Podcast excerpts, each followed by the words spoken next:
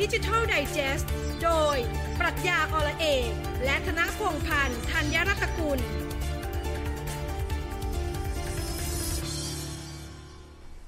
สวัสดีครับ ต้อนรับคุณผู้ฟังทุกท่านนะครับ แล้วก็สวัสดีพี่พศด้วยนะครับ สวัสดีครับผม สวัสดีคุณฟิวแล้วท่านผู้ฟังทุกท่านด้วยฮะ ครับ วันนี้ 28 มีนาคม เอานี่เข้าเหมือนรายการข่าวนะ วันอาทิตย์เป็นวันอาทิตย์สบายๆ ที่ผมเชื่อว่าหลายๆ ท่านก็ต้องเตรียมแหละ เตรียมทุกอย่างเคลียร์งงเคลียร์ผมใช้คำว่าเคลียร์งานนะ เพราะว่าสัปดาห์หน้าเนี่ยเราจะเข้าสู่เมษายนแล้วใช่แล้วก็จะเป็นเมษายนที่เข้าใจว่าน้องๆเขาจะเริ่มปิดเทอมแล้วใช่ปิดไหมเทอมแล้วก็ด็แล้วก็ทางภาครัฐเนี่ยก็ส่งเสริมให้หยุดทั้งสัปดาห์เลยๆให้ท่องเที่ยวยาวๆไปยาวๆไปเลย ใช่ แล้วก็จะดังนั้นผมเชื่อว่าหลายๆคนก็กำลังเตรียมเคลียร์งานทุกอย่างเพื่อที่จะไปเที่ยวหรือว่าพาลูกหลานไปเที่ยวหวังว่าหวังว่าจะเป็นอย่างนั้นหวังว่าจะมีเงินเที่ยวจริแล้วงหลายๆหลายๆท่านก็คงตอนนี้ก็คือมันหมดไตรมาสแรกแล้วไงครับสิ้นเดือนมีนาคมเนี่ยก็คงดูเรื่องของเราต้องปรับตัวอย่างไร เพราะว่าจริงๆเนี่ยถ้าสัปดาห์ที่แล้วมาข่าวที่จะจะบอกว่าเกี่ยวกับดิจิตอลเขาก็ต้องก็ต้องเกี่ยวแหละก็คือการที่รัฐบาลมีนโยบายชัดเจนละที่จะเริ่มที่จะ เปิดประเทศอืมอืมโดยที่ใช่มีใช่มีภูเก็ต Sandbox อ่าภูเก็ต Sandbox ก่อน เพราะว่านี่คือความหวังของของประเทศเลยนะ ที่เราจะพลิกฟื้นเศรษฐกิจใช่ไหมฮะครับอนนี้ก็หลายคนก็เริ่มแบบเฮ้ยแล้วเราจะต้องครึ่งปีหลังจะปรับตัวยังไงทิศทางเป็นยังไง ก็เดี๋ยววันนี้เราจะมาคุยกัน 2 เรื่องหลักอืมๆก่อนที่ก่อนที่เราจะเริ่มเริ่มเข้าในเรื่องของการอัปเดตเนี่ยคือ 2 เรื่องหลักที่ให้ทุกท่านรอฟังครับเอ่อเรื่องแรกเนี่ยก็คือเรื่องของงบประมาณในเรื่องของโฆษณาดิจิทัลคืองบประมาณอย่างนี้ ผมอธิบายให้คุณผู้ฟังอย่างนี้คือ ในยุคก่อนหน้าเนี่ยมันก็จะมีทุกๆ ปีอะทุกสมาคมโฆษณาเขาก็จะมีการวัด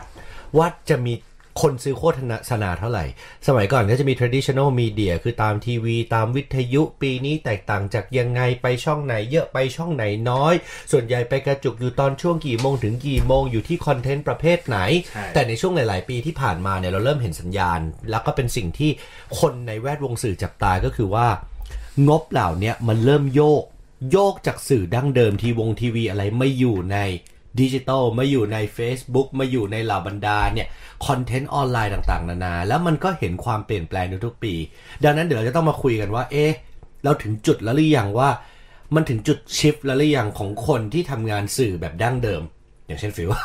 ไม่แล้วก็ทุกธุรกิจเลย ทุกราะธุรว่าเออเพราะว่าปีที่แล้วเนี่ยต้องบอกว่างบโฆษณาเราลดลงอะสิบกว่าเปอร์เซ็นต์คือทั้งหมดนี่คือ overall overall แต่ว่าทั้งหมดิจิตอลขึ้นแต่ดิจิตอลดิจิตอลโตแปดเปอร์เซ็นต์เออใช่ไหมอันเนี้ยมันมีในนะยังไงเนี่ยเดี๋ยวเรามาคุยกันครับดีครับนะอีกเรื่องหนึ่งเนี่ยก็คือที่ติดกับทางท่านผู้ฟังมามาหลายสัปดาห์แล้ว ครับคือผมจะพูดว่าถ้าในเรื่องของเศรษฐกิจดิจิตอลมันโตครับใช่ไหม digital economy เนี่ยมันอ่าโต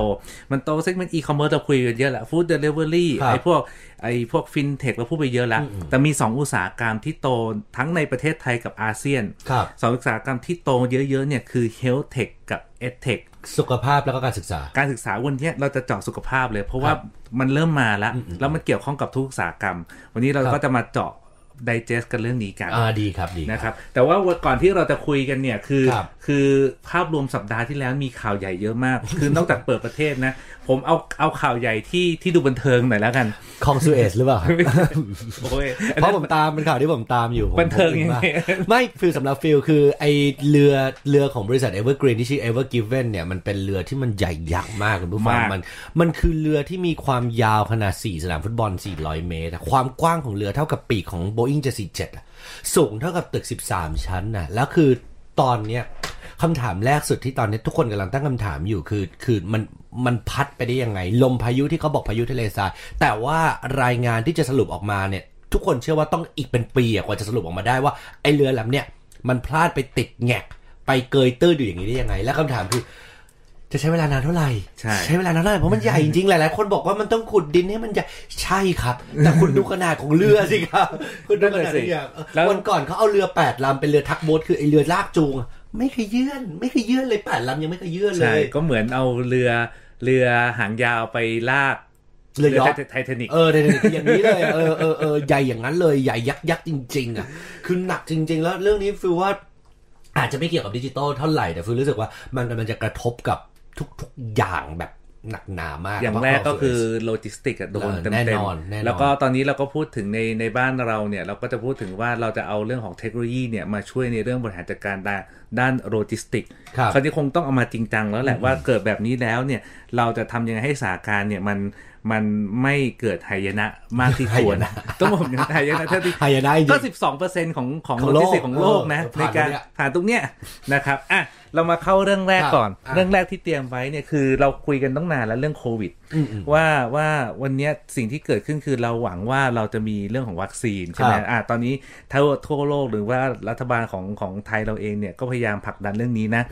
แต่สุดท้ายเนี่ยมันก็รอไม่ได้ไงสงกรารก็ไม่เหมือนเดิมครับ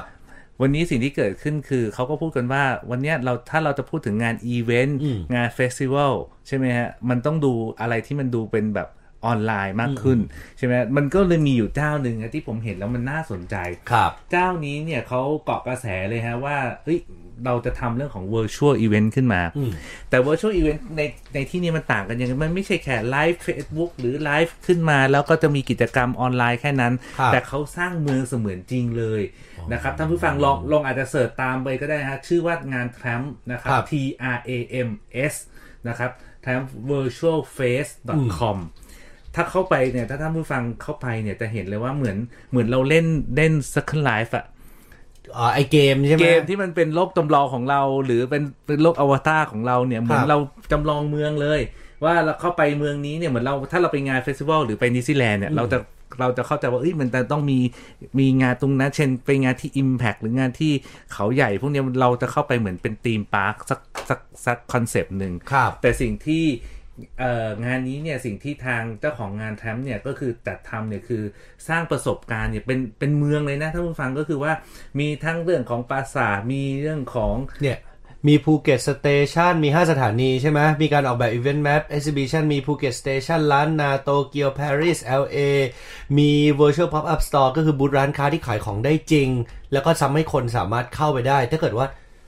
ยกเว้นส่วน ทั้งหมดนี้ถูกวางหมากให้เปิดเข้างานได้ฟรี ยกเว้นส่วนออนไลน์คอนเสิร์ต คือทุกอันนะเข้าฟรีหมด ยกเว้นช่วงส่วนคอนเสิร์ต คอนเสิร์ตจะต้องมีเสียตังค์บ้างแหละ แล้วก็บัตรเข้าชมก็มีตั้งแต่ 499 แล้วก็ถ้าเกิดอะไรต่างๆ นานา ผมผมเราไม่ได้โฆษณาเราแค่พูดกว้างๆให้ใช่ฟังแต่ว่าเราจะถ้าจะไอ้งานเนี้ยเกิดอะไรขึ้นก็คือว่าเราเริ่มเห็นว่าสิ่งที่โควิดมันมาเนี่ยมันเป็นตัวเร่งแล้วว่าถ้าเราจัดงานแบบออฟไลน์ไม่ได้ หรือต่อไปในอนาคตเนี่ยมันอาจจะมีงานทั้งออฟไลน์และออนไลน์เนี่ยที่เป็นเรื่องของ virtual reality ที่ครับมีทั้งเรื่องของดิจิตอลมีทั้งเรื่องของของงานหน้างานเนี่ยเกิดขึ้นจริง ๆ แล้วเราจะได้ประสบการณ์มากขึ้นครันบเขาจับกลุ่มเป็นกลุ่มแบบเด็กเลยนะ คือแบบวงดนตรีที่มาอย่างเงี้ยถ้าเกิดพูดในเชิงของแบบ แบบแบบกลุ่ม target อย่างเงี้ยโพลีแคทมีนซอมมารีพาร์กินสันโบกี้ไลออนแทททูคัลเลอร์เซฟแพลเน็ตแสตมป์น้องอิ้งค์วรันธรนนท์ธนนท์คือดูดูรู้เลยว่าเขาจับคนรุ่นใหม่ที่พร้อมหรือว่าอยู่บนโลกออนไลน์ที่ต้องเรียนออนไลน์ต้องประชุมออนไลน์อะไรอย่างเงี้ยเยอะอยู่แล้ว ใช่ แล้วก็อีกผมว่าปัญหาหนึ่งที่หลาย ๆ แบรนด์เนี่ยหรือหลาย ๆ ธุรกิจเจอกันก็คือว่าตอนเนี้ยหลาย ๆ แบรนด์เนี่ยเริ่มทำในเรื่องของออนไลน์ ใครๆใครก็ทำออนไลน์ครับแต่ประเด็นก็คือผู้บริโภคใช่ไหมฮะผู้บริโภคอย่างอย่างพวกเราทุกคนเนี่ย มันเบื่อไงอืมถ้าการทำอะไรเหมือนเหมือนๆกันเนี่ย อ่าโพสต์เฟซบุ๊กขายโพสต์ไอจีขายมันน่าเบื่อ สิ่งที่กลับมาเรื่องเดิมคือ ถ้าเราจะทำดิจิตอลให้ประสบความสำเร็จเนี่ย มันต้องสร้างเรื่องของประสบการณ์ เรื่องของ customer experience คือประสบการณ์ให้ผู้บริโภค แต่สิ่งที่มันจะมาจริงๆคือ เราทำยังไงให้ออนไลน์เนี่ยประสบการณ์ด้านดิจิตอลทางออนไลน์เนี่ยครับ ให้มันเหมือนกับเรามีชีวิตให้มันมีแบบประสบการณ์ได้ดียิ่งขึ้นกับการที่มาดูไลฟ์อีอีที่ Facebook IG เนี่ยมันน่าเบื่อใช่เขาก็เลยทำทำเรื่องของ virtual event ขึ้นมาครับซึ่งอันเนี้ยทำได้ผมว่าทำจริงจังเลยนะอืมแล้วคิดว่าน่าจะเป็นคอนเซปต์ที่ผมว่าหลาย ๆ แบรนด์เนี่ยเอ่อเริ่มจะต้องทำตามหรือหลาย ๆ festival ที่ไม่ได้จัดกันเลยเนี่ยตั้งแต่โควิดมาปีกว่าแล้วเนี่ยไม่ได้จัดกันเลย อาจจะต้องมานั่งคิดแล้วว่าครับ ถ้าวัคซีนยังไม่มาหรือยังไม่ปลอดภัยที่เราจะจัดงานเป็นลักษณะงานแฟร์งาน festival งานอีเวนต์แบบนี้ได้เนี่ยอาจต้องลองคิดว่าลดสเกลเรื่องของออฟไลน์ลงอืมแต่มาเพิ่มสเกลงานในส่วนของออนไลน์ คือพยายามจะดันให้คนมาอยู่ออนไลน์มากขึ้นแทน แทนที่จะเน้นออฟไลน์เพราะว่าโควิดยังไม่แน่นอนอย่างงี้ถูกนะต้องฮะแล้วก็ถึงแม้โควิดแน่นอนเนี่ยแน่นอนว่างานเนี่ยสมมุติว่างานอย่างมาก Impact สมมติครับต่อวันเนี่ยมันก็ได้แค่ไม่กี่หมื่นคนอืมอืมแต่ถ้าเราเพิ่มกิจกรรมให้เป็น 24 ชั่วโมงเนี่ยมันก็จะมีเรื่องของดิส มากขึ้นพี่มองว่าผู้บริโภคพร้อมพร้อมแล้วเหรอสำหรับออนไลน์ ผมว่ามันมันมันต้องมาแหละมันต้องมา มันต้องมา เพราะว่าสิ่งที่เกิดขึ้นคือต้องบอกอย่างนี้หลาย ๆ ประเทศในอาเซียนตอนเนี้ยเดินตามรอยประเทศจีน ครับ ประเทศจีนทำอะไรมาเมื่อ 3 ปีที่แล้ว อาเซียนเราเนี่ยจะขยับตามเลย ตอนนี้มีเรื่องของเกม i ฟิเคชันใช่ไหมเอาเกมมาเล่นในเรื่องของการให้คูปองครับสะสมแต้มหรือ หรือเราสมมุติว่าเนี่ยเราใช้แอป e-commerce เนี่ยเราจะเหมือนมีการเล่นเกมเพื่อลุ้นว่า เอ้ยช็อปหนึ่งบาทครับเจ็ดบาท อะไรก็ว่ากันไปเนี่ยอันนี้คือสิ่งที่เราอะจะเรียกว่า copy จากจีนก็ได้ แต่ไม่ใช่แค่ประเทศไทยที่ copy นะ ทั้งอาเซีเทรนด์มันมาเทรนด์มันมาเทรนด์มันมาอาจจะไม่ได้ว่าก๊อปปี้แต่ว่าเทรนด์มันมาทำให้พฤติกรรมมันเปลี่ยนอะแต่สุดท้ายก็กลับมาเรื่องเดิมคือ commerce มันไม่ใช่แค่แค่การซื้อขายแล้วครับแต่มันคือประสบการณ์ เช่นบอกว่าแต่ก่อนเราบอกว่าทำไมไปห้างอืมใช่ไหมฮะ เราบอกว่าไม่ได้อยากจะซื้อของจริงๆนะ แต่อยากเดินเล่นน่ะอยากดูของครับ Window Shopping นี่คือประสบการณ์แบบเดิม ซึ่งวันเนี้ยเรามีประสบการณ์แบบดิจิตอลแบบใหม่ ๆขึ้นมาเนี่ย ซึ่งพอเราเข้าไปดูอย่างอย่างงานนี้ที่ทำเนี่ย ไอ้ทำทำ fest ไอ้ virtual fest เนี่ย Trans Virtual Fest อะมีทั้งเรื่องของการขายของการเปิดบูธของแบรนด์การจัดกิจกรรม มีเรื่องของไอ้ social commerce มีเรื่องของ activity ลดแลกแจกแถม เหมือนเราไปงานอีเวนต์ใหญ่ๆเลยดังนั้นเนี่ยผมว่าหลาย ๆ แบรนด์เนี่ยน่าจะเจริญรอยตามแบบนี้แหละครับนะครับนี่คืออันหนึงที่บอกว่าวันนี้เห็นชัดแล้วนะครับ อีกงานหนึ่งที่ที่ผมบอกว่าอีกข่าวหนึ่งแล้วกันที่วาไดเจสให้ท่านผู้ฟังฟังในช่วงแรกเนี่ยก็คือ นอกจากไอ้เปิดประเทศภูเก็ตว่าใหญ่แล้วเนี่ยมีอีกข่าวหนึ่งก็ใหญ่ละวันเกิดลาซาด้าอ๋อไม่ใช่ ข่าวอะไรข่าวอะไรก่อนบอร์ด EV บอร์ดลดพลังงานไฟฟ้า บอร์ดรถพลังงานไฟฟ้าเนี่ยครับตั้งเป้าว่าให้ไทยเนี่ยเป็นฐานผลิตรถยนต์ไฟฟ้าเนี่ยหนึ่งร้อยเปอร์เซ็นภายในปีสองพันห้าร้อยเจ็ดสิบแปดดังนั้นเนี่ยในอีกกี่ปีนะ ตอนนี้ปีสองห้าหกสี่ใช่ไหมครับ ลบด้วยสองห้าเจ็ดแปดกี่ปีอะสิบประมาณสิบสี่12ปีเออ14ปีประมาณสิบสิบสามสิบสี่ปีเนี่ยเราประเทศเราเนี่ยก็จะเปลี่ยนจากการที่ผลิตรถยนต์เนี่ยที่เชิงสันดาบแล้วกันก็คือปัจจุบันสันเนี่ดายปภายในก็สันคือดาปภายในเนี่ยก็จะมาเป็นพลังงานรถยนต์ไฟฟ้าไฟฟ้ร้อยเปอร์เซ็นแล้วก็ตั้งเป้าเลยว่าภายในปีเนี่ยหกแปดจะมีการผลิตเนี่ยหนึ่งล้านคันครับส่วนปี2578จะผลิตเป็น15ล้าน5ล้านคัน นี่คือรถพลังงานไฟฟ้าคือนะ มันก็เป็นแพลนของตั้งแต่รัฐบาลเข้ามาอยู่แล้วนะ ที่เขาพยายามจะผลักดันรถไฟฟ้า แล้วก็เหมือนกับจะให้สิทธิพิเศษทางภาษีต่อเมื่อ ทั้งโรงงานย้ายมาตั้ง แล้วก็สร้างตั้งแต่แบตเตอรี่ยันทุกอย่างเลย แต่ปัญหาคือทุกโรงงานก็ไม่มีใครกล้าเข้ามาตั้งแต่ตอนนั้นถึงแม้ให้สิทธิพิเศษ มันก็เลยเป็นรถไฟฟ้า ที่ยังไม่ได้รับสิทธิพิเศษทางภาษีมาก แล้วมันก็กลับมาเป็นเรื่องไก่กับไข่เหมือนเดิมคือราคารถไฟฟ้าก็เลยยังสูงอยู่ ถูกแล้วก็สุดท้ายเนี่ยเรื่องของการที่เราก็คงโดนโดนประเทศเพื่อนบ้านเราหลายที่ดึงไม่ว่ากันไปจะเลเป็นยไม่ว่าจะเป็นเวียดนามครับเอง มาเลเซียก็มีแล้วใช่ไหมฮะสิงคโปร์ก็มีสิงคโปร์ก็ยังมีเลย จะจะเป็นเรื่องของการรับรับรับจ้างผลิตเพื่อส่งมอบเอ่อภูมิภาคในอาเซียนแอดจีนเนี่ยแน่ครับๆจีนเนี่ยที่น่าสนใจคือเราพูดไปถึงไอ้พวกเอ่อยักษ์ใหญ่ ไอ้เรื่องของไม่ว่าจะเป็นไปตู้ครัเทบนเซนอาลีบาบาเนี่ยเขาทำในเรื่องของรถพลังงานไฟฟ้า แล้วก็เรื่องของ autonomous vehicle คือรถรถขับที่เคลื่ขัอนบเองเคลื่อนเอง ที่เราเคยคุยละเรื่องครับใน EP ก่อนเราไม่เราไม่คุยละเดี๋ยวท่านผู้ฟังเบื่ออแต่จะอีกเจ้าหนึ่งที่มา วันนี้เราเห็นเจ้าหนึ่งที่จากประเทศจีนเนี่ยที่ทำตลาดในไทยเนี่ยงานโปรโตโชว์เนี่ย Great Wall Great Wall ครับแต่มันก็มีอีกหลายแบรนด์ในจีนเนี่ยที่เพิ่งมาเปิดตัวในประเทศไทยครับ แต่ที่น่าสนใจก็คือว่ามีเจ้าหนึ่งฮะข่าวจากของ CNBC บอกว่า มีเจ้าหนึ่งจะไปจับกับ Great Wall ฮะให้ Great Wall ผลิตรถยนต์ไฟฟ้าให้หน่อย แต่ซอฟต์แวร์กับเรื่องเทคนิคเขาจะเป็นคนทำก็คือเสี่ยวมี่เสี่ยวมี่บอกเลยว่า อันนี้คือนักวิเคราะห์นะเสี่ยวมี่ไม่ได้ออกมาเป็นเป็นเป็นทางเอ่อ PR ของทางเสี่ยวมี่แต่ว่าทางผู้เขาเรียกวงในแล้วกัน เขาบอกว่าเสี่ยวตอนนี้เสี่ยวมี่กำลังคุยกับ Great Wall อยู่ แล้วครับคิดว่าต่อไปเนี่ย เสี่ยมี่เขามีไม่ใช่มีแค่โทรศัพท์มือถืออแต่มีเครื่องใช้ไฟฟ้าเนี่ยทุกอย่างแล้วเป็นอีโค y ิสเต็มของเขา สิ่งที่จะเพิ่มก็คือว่าไอตัวรถพลังงานไฟฟ้าเนี่ยยี่ห้อเสี่ยมี่ที่ผลิตโดย Great Great Wall Wall มันก็จะเป็นเหมือนอีกหนึ่งไอเทมครับที่เราสามารถใช้ร่วมกับระบบนิเวศของเสี่ยมี่ได้ ก็เหมือนกับที่ App- Apple Car ทำใช่ไหมเราได้ยินข่าวว่า Apple มีแผนว่าไม่ใช่แค่ iPhone จะทำจะทำเรื่องของ Apple Car ด้วยครับก็เหมือนกันตอนนี้มามาอย่างจริงจัง แล้ววันนี้ผมเชื่อว่า ที่บอร์ด EV เนี่ยที่เพิ่งมีนโยบายอย่างชัดเจน แล้วมาตรการที่ที่เป็นรูปธรรมแล้วกัน ก็น่าเป็นเพราะว่าไม่มันมันรอไม่ได้ละมันรอไม่ได้จริงๆ อันนี้รอไม่ได้เขาแล้วไปกันเอไปอกันหมดเขาไปแล้วกันหมดแล้วเออไปก็หมดแล้ว แล้วแต่แต่ที่มาพูดให้ท่านผู้ฟังฟังคือ เรื่องของรถพลังงานไฟฟ้าหรือและ รถเนี่ยมันจะมาพร้อมกับเรื่องของของระบบซอฟต์แวร์ครับแล้วก็มามันจะมาถึงยุคในเรื่องของการรถขับเคลื่อนอัตโนมัติ ภายในเนี่ยในรถแมพเนี่ยสิบถึงสิบห้าปีเนี่ยมันอยู่มันอยู่สิ่งมันอยู่มาแน่ ๆ แหละ แต่สิ่งที่เกิดขึ้นคือทุกท่านน่ะเริ่มปรับตัวหรือยัง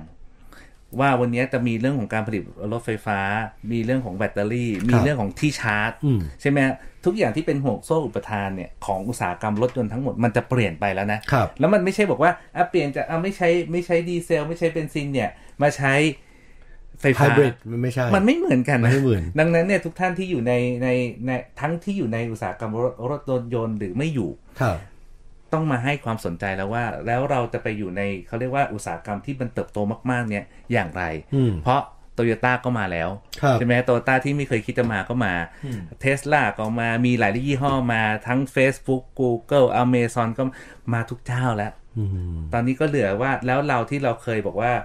จะเป็นดีทรอยต์แห่งเอเชียเนี่ย เราพร้อมดีผู้ทปอกยที่ล้มละลายไปทั้งนั้นเราเล่นนะที่แบบว่าผู้ประกอบการหลายหลายภาคส่วนเนี่ย อยู่ในอุตห่วงโซ่ของของอุตสาหกรรมรถยนต์ยานนะยนต์ใช่ ไม่ว่าจะเป็นหนังครับใช่ไหมฮะกระบะไออุปกรณ์รถยนต์ชิ้นส่วน auto part หลาย ๆ อันครับเนี่ย พร้อมปรับตัวหรือยัง แล้ววันนี้นโยบายมันมาแล้วแล้วสิ่งที่เกิดขึ้นคือแล้วเราจะไปอยู่ไหนของโลกเนี่ยอืมอืมขอที่ไอ้บอกว่าไอ้ส่วนนี้ใช่ไหมใช่คือคือ มีมีเรื่องของการให้วิสัยทัศน์ด้วยนะว่า เราจะต้องเป็นหนึ่งในผู้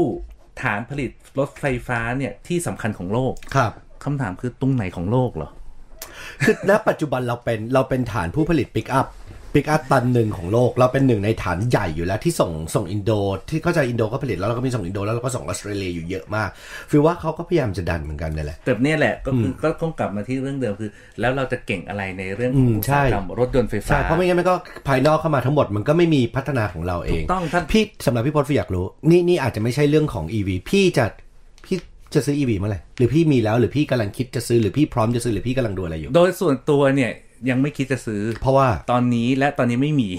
จะพูดความจริงถามก่อนถามก่อนเพราะว่าเดี๋ยวคนอื่นก็บอกว่าบอกว่ามีแต่ไม่เคยเห็นผมใช้เลยยังไม่ได้ใช้ครับคือที่ยังไม่ใช้เพราะว่าเรามองว่าถ้ามันพร้อมเมื่อไหร่ เช่นหนึ่งเรื่องของอินฟาสักโครงสร้างพื้นฐานที่ชาร์จให้มากกว่านี้ ที่ชาร์จต้องเยอะกว่านี้สองคือความปลอดภัย วันนี้เราเห็นเอาเอาความปลอดภัยเรื่องแรกเลยนะ เสียบปลั๊กวันเนี้ยอ่าวันเนี้ยเราเห็นไฟดับทั้งตึกครับ เป็นข่าวแบบเล็กอืมอืมหรือไฟไหม้อืมแบบเนี้ยเพราะอะไรเพราะเรายังไม่มีมาตรฐานครับสิ่งอายกตัวอย่างเช่น ท่านผู้ฟังฟังเราอาจจะงงว่ามาตรฐานคืออะไร เอาง่ายๆว่าสมมุติว่าวันนี้เราจ่ายเงินการทางออนไลน์ มันครับมีมาตรฐานของการชำระเงินออนไลน์ใช่ไหมฮะเอ่อเช่นบอกว่าทางแบงก์ชาติหรือทางวีซ่ามาสการอะไรก็แล้วแต่ใช่ไหมฮะหรือมาตรฐานที่เราเคยคุยเรื่องของเฮลท์ว่าการฉีดวัคซีนใช่ไหมมันมีเรื่องของมาตรฐาน HL7 international ที่เป็นข้อมูลทางทางสาธารณสุขเนี่ยครับทั้งโลกเนี่ยเขาจะใช้มาตรฐานนี้เหมือนกัน ไฟฟ้าก็มีมาตรฐานพวกนี้เหมือนกัน แต่วันเนี้ยอะยกยกตัวอย่างง่ายๆวันเนี้ยหลายๆเจ้าบอกว่าฉันจะเปิด EV station ครับมีหลายเจ้ามากเลยทั้งเอ่อทุกปั๊มน้ำมันและกันกับผู้ผลิตและจำหน่ายไฟฟ้าครับแทบจะทุกเจ้าละนะครับ มาติดตั้ง EV station คำถามคือ แล้วมันเหมาะกับหนึ่งมันเหมาะกับรถยนต์ที่เราใช้ไหม มันมันไม่เหมาะด้วยเหรอมาตรฐานไฟฟ้ามันมีไม่เหมาะด้วยเหรออ้าวที่ที่บอกว่าไฟไหม้ไม่นั่นนั่นบ้านเหรอใช่ไหมนั่นมีทั้งบ้านมีทั้งคอนโดมีทั้งสำนักงาน ดังนั้นยกตัวอย่างเช่นสมมติผมใช้ใช้รถเทสลาแล้วเติมเติมท่านชาร์จของเทสลาเนี่ยเออเออไม่มีปัญหาครับแต่ท่านชาร์จท่านชาร์จที่ต่างยี่ห้อกัน และกำลังบอกว่าใช้ไฟสมมติเนี่ยใช้ไฟจากตึกนี้คำถามคือการโหลดของไฟฟ้าเนี่ยวันเนี้ยยังไม่มีใครมาเป็นเจ้าภาพในเรื่องของการกำหนดมาตรฐาน เหมือนกับว่าเราใช้สัญญาณโทรศัพท์มือถือเนี่ยวันนี้เรามีกสทช ใช่ไหมครับครับที่มาควบคุมเป็นว่าผู้กำกับดูแลอ่ามี 3G 4G 5G จะต้องเป็นยังไงครับว่ามาตรฐานที่เราจะใช้เป็นยังไงเพื่ออะไรเพื่อทำให้ไม่มีการดึงโหลดอืมในการใช้ไฟฟ้ามากเกินอันนี้คือเบสิกพื้นฐานครับ ยังต่อมาคือเรื่องของระบบซอฟต์แวร์ ซึ่งวันนี้เห็นหลายประเทศเริ่มมาแล้วบอกว่า ตอนนี้เขาระแวงว่าไม่ไม่ว่าจะเป็นของเท s l a หรือของรถยนต์ยี่ห้ออื่นที่บอกว่ามี AI มีระบบซอฟต์แวร์เนี่ย มันมีความ ปลอดภัยในเรื่องของความเป็นส่วนตัวส่วนบุคคลมากน้อยแค่ไหน นี่คือ step สองแล้วนะ step นี่เราสองไม่ได้นะพูดถึงไฟฟ้าแล้วนะเราพูดถึงความฉลาดความฉลาดของของรถแล้วนะอะความฉลาดของรถเนี่ยหนึ่งก็คือว่าที่เราบอกว่าที่มันจะต้อง track พฤติกรรมครับเราเนี่ยเออมันคือแท็กแล้วเก็บไว้ไหนอ๋อใช่ไหมฮะ อันนี้ก็อีกส่วนหนึ่งครับใช่ไหมฮะที่บอกว่าวันเนี้ยถ้าเราอยากจะใช้เราอยากใช้ให้มันมีความชัดเจนนะครับบอกว่าเอ้ยคุณพดกลัวมากไปเปล่า เปล่าไม่ได้กลัว ถ้าวันเนี้ยเรายังบอกว่ายังมีทางเลือกใช่ไหมฮะแต่เรารู้อยู่แล้วว่ามันต้องไป EV มันต้องไป autonomous vehicle ภายใน 10ถึง15 ปีข้างหน้า แต่วันเนี้ยสิ่งที่บอกว่าแล้วทำไมล่ะ หลายคน 99.9999%ยังไม่เปลี่ยน เพราะก็เพราะเรื่องนี้ไม่ใช่ไม่อยากเปลี่ยนนะครับเออผมว่าอยากผมก็อยากเปลี่ยนแต่ว่ายังรู้สึกว่า ยังรู้สึกว่าใจยังยังตุ้มตุ้มต่อมต่อมๆอยู่ยังไม่อยากจะเป็นผู้ผู้ผู้ใช่ number one นะแต่แต่วันเนี้ยแต่วันนี้ก็คือวันนี้ภาค ภาคภาคส่วน ไม่ครับว่าจะเป็นแค่ไม่ไม่ใช่แค่ไม่ใช่ภรัฐอย่างเดียวนะเอกชนด้วยภาครัฐไม่ใช่แค่ภาครัฐภาครัฐก็มีฝัดหลายส่วน เช่น ในเรื่องของการกำหนดมาตรฐานครับนะครับไฟฟ้ามาตรฐานในเรื่องของการใช้งาน ใครเป็นเจ้าภาพนโยบายเป็นอย่างไรกฎกติกาเป็นอย่างไร อันคนี้รับต้องชัดเจนเหมือนที่เราใช้ใช้ข้อมูลโซเชียลมาตั้งนานเพิ่งมี PA PDPA อ่าไอ้กฎหมายควบคุมสิทธิคุ้มครองสิทธิส่วนบุคคล ข้อมูลใช่ข้อมูลเออส่วนบุคคลแบบเนี้ยนี่คือสิ่งที่บอกว่าที่เราต้องเตรียมพร้อมไว้ แต่รู้ไว้ใช่ว่าวันนี้เนี่ยเราก็บอกว่าเฮ้ยนี่คือแผนระยะยาวที่ธุรกิจของเราครับจะต้องมาปรับตัวแล้วว่าเฮ้ย ถ้าเราไม่เกี่ยวกับรถยนต์เรามาอยู่อะไรที่จะทำในส่วนของธุรกิจที่เป็น EV กับเรื่องของ autonomous vehicle ได้ไหม มีเพียบเลย เพราะหนึ่งเพราะเรื่องของรถ EV เนี่ยมันก็คือเรื่องของ disruption ครับมันมา disrupt มันก็มีสองนัยยะเสมอก็คือว่าเมื่อไหร่ที่อะไรถูก disrupt มันจะต้องมีอะไรเกิดใหม่เสมอ ก็ลดสันดาปภายใน น้ำมันจะโดน disrupt แล้วก็ EV ก็จะเข้ามาแทนที่เข้ามาแต่ไอ้ที่ไอ้เราเข้ามาเนี่ย ทุกท่านก็ต้องมานั่งดูว่าเฮ้ยแล้วมันมีอุตสาหกรรมหรือเซอร์วิสอะไรสินค้าบริการเพิ่มเติมบ้างที่เราสามารถฉกฉวยในเรื่องของโอกาสทางธุรกิจใหม่ๆในอนาคตได้อืมพี่พูดดี ฟิลเนี่ยยังมีเหตุผลเดียวตรงๆเลย คือล่าสุด Audi ออกมาสวยมากเลยนะ ไอไอรถไอ Audi ที่มันเป็น e-tron หรืออะไรที่มันเพิ่งออกมา มันวิ่งได้ 400 กิโลฟิลก็บอกบอกว่าอืมดู power bank ดิ ยุคแรกอะ3,500 ก็ถือว่าเก่งแล้วยุคเนี้ย20,000 30,000กันได้เป็นปกติฟิลก็บอกว่ารอพันโลกันแล้ว แต่ตอนนี้จริง ๆ เป็นคนที่ไม่ค่อยได้ขับรถขับรถน้อยก็เลยยังยังยังไม่ได้พร้อมเปลี่ยนขนาดนั้น ใช่ฮะแล้วก็นาน่าจะเป็นก่อนก่อนเบรกแล้วนะ ก็คืออีกข่าวหนึ่งผมว่าอยากอยากอยากช่วยพูดถึงอืมดีครับ คือในเรื่องของสถาบันเทคโนโลยีพระจอมเกล้าเจ้าคุณทหารลาดกระบังเนี่ยครับนะครับ ไปร่วมกับเอ่อ42 42เนี่ยคือสถาบันสถาสถาบันในการสอน ในเรื่องของ coding ของฝรั่งเศสแล้วเนี่ยกระจายอยู่อยู่หลายที่แล้วแล้วครับของของไทยเนี่ยที่เพิ่งเปิดในชื่อ 42 นะฮะ 42 บางกอกนะครับ ทุกท่านอาจจะเข้าไปที่เว็บไซต์ได้เลยนะฮะ 42bangkok.com อ่าจุดขายของเขาคือหนึ่งก็คือว่าจุดขายเลยนะ ไม่มีค่าเทอมอ๋อไม่มีอาจารย์ และไม่มีใบปริญญาฮะ อ๋อไม่มีอะไรให้ทั้งนั้นก็มันคือเรียนออนไลน์ฟรีอะเรียนออนไลน์แต่ว่าคุณเวลาคุณเข้าไปเนี่ยไม่ใช่บอกว่าเอ้ยใครๆก็เข้าไปได้เหมือนออนไลน์ทั่วไปนะเพราะครับนี่คือหนึ่งหนึ่งในในเรื่องของการที่เรา develop skill จริง ๆ นะครับหลายเราเคยพูดหลายครั้งว่าวันนี้ยุคดิจิตอลเราต้อง develop เอ่อพัฒนาในเรื่องของทักษะครับใช่ไหม upskill reskill ออนไลน์เยอะแยะมากมายเลย แต่วันเนี้ยมันมีอีกอันที่หนึ่งก็คือเรื่องของ 42 นะครัครับในไทยเนี่ยก็คือ 42 42 Bangkok com ครับนะพอเข้าไปเนี่ยเราจะเห็นเลยว่าเฮ้ย มันมี admission process ด้วย นั่นหมายคือว่าถ้าคุณเนี่ย เลเวลไม่ถึงความรู้ไม่ถึงเนี่ย คุณอาจจะต้องไปเตรียมความพร้อมเป็นก่อน Free Software Engineering School นะฮะใช่ แล้วก็ใช่โปรแกรมเนี่ยเดี๋ยวผมบอกอ๋อมี gamification ด้วยใช่มี peer to peer learning มี internship ด้วยเอ่อโอ้ น่าสนใจแล้เป็วนสปเป็นสถาบันที่ปั้นโปรแกรมเมอร์ระดับโลกมาเยอะมากละ ทีนี้เนี่ยเขาบอกว่าวันเนี้ยสิ่งที่เป็นพื้นฐานของวิชาชีพเนี่ยคือเรื่องของการ coding หรือโปรแกรมเมอร์ดังนั้นเนี่ยสิ่งที่ทางทาง 42 Bangkok ทำโครงการนี้ขึ้นมาเนี่ยก็คือว่าน่าจะมาช่วยเป็นทางเลือกแล้วกันว่าเอ้ยมันมีอีกทางเรื่องหนึ่งที่หลาย ๆ คนบอกว่าสนใจในทักษะดิจิตอลเนี่ยจะไปที่ไหนครับตรงนี้ก็เป็นอีกทางเรื่องหนึ่งที่บอกว่าพอคุณจบตรงนี้ไป ไม่ใช่ว่าไม่มีค่าเทอมไม่มีอาจารย์สอนหรือไม่มีใบปริญญาเนี่ยแต่ไม่ใช่ว่าคุณจะไม่ได้งานนะครับ เพราะอันเนี้ยคือณไม่ได้ worldwide การันตีแหละเออมันคือ worldwide ก็มี worldwide ชื่อของคุณชัดเจนอยู่อะเฮ้ยนี่น่าสนใจนะครับแล้วฟิลว่านี่ไม่กำลังไม่ได้พูดถึงอายุอายุไม่ได้เกี่ยวแล้วไม่อันนี้เกี่ยวคือแล้วคือความสามารถของตัวบุคคลแต่ละคนเลยอะใช่เออมีโปรแกรมแล้วก็ดีไซน์ในรอบแรกเนี่ยก็คือว่าในรอบรอบแรกที่เปิดรับสมัครตอนนี้ที่เพิ่งเปิดตัวเมื่อสัปดาห์ที่แล้วครับเนี่ยจะคัดเลือกในแต่ละกลุ่มเพียง 150 คนเท่านั้นนะไม่ใช่ว่า กะโหลกกะลาแล้วคุณเข้าไปคุณจะได้นะ ดังนั้นเนี่ยอ๋อมีไม่ได้ออนไลน์แบบ150 YouTube นะก็มีกำหนดไม่ใช่นะ แล้วก็จริงจังเลยแล้วก็เหมือนเป็นค่ายค่ายหนึ่งคือมันเหมือนกับว่าคุณเข้าไปเนี่ยนะครับ คุณเข้าไปปุ๊บเนี่ยมันเหมือนเป็นเป็นแคมป์อะครับที่ไปฟื้นฟูคุณเนี่ยในระยะเวลาไม่ต้องเรียน 4 ปีจบอะ่ะ แต่คุณจะได้ทักษะในการใช้ในการทำงานเนี่ยกับคนทั่วโลกได้ไปเลย อ๋อ น่าสนใจมาก ไปดูกันได้ครับคุณผู้ฟังครับที่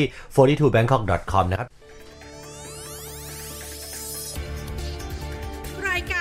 ดิจิทัลไดจ e s t โดย ปรัชญาอละเอกและธนพงษ์พันธ์ธัญรัตนกุล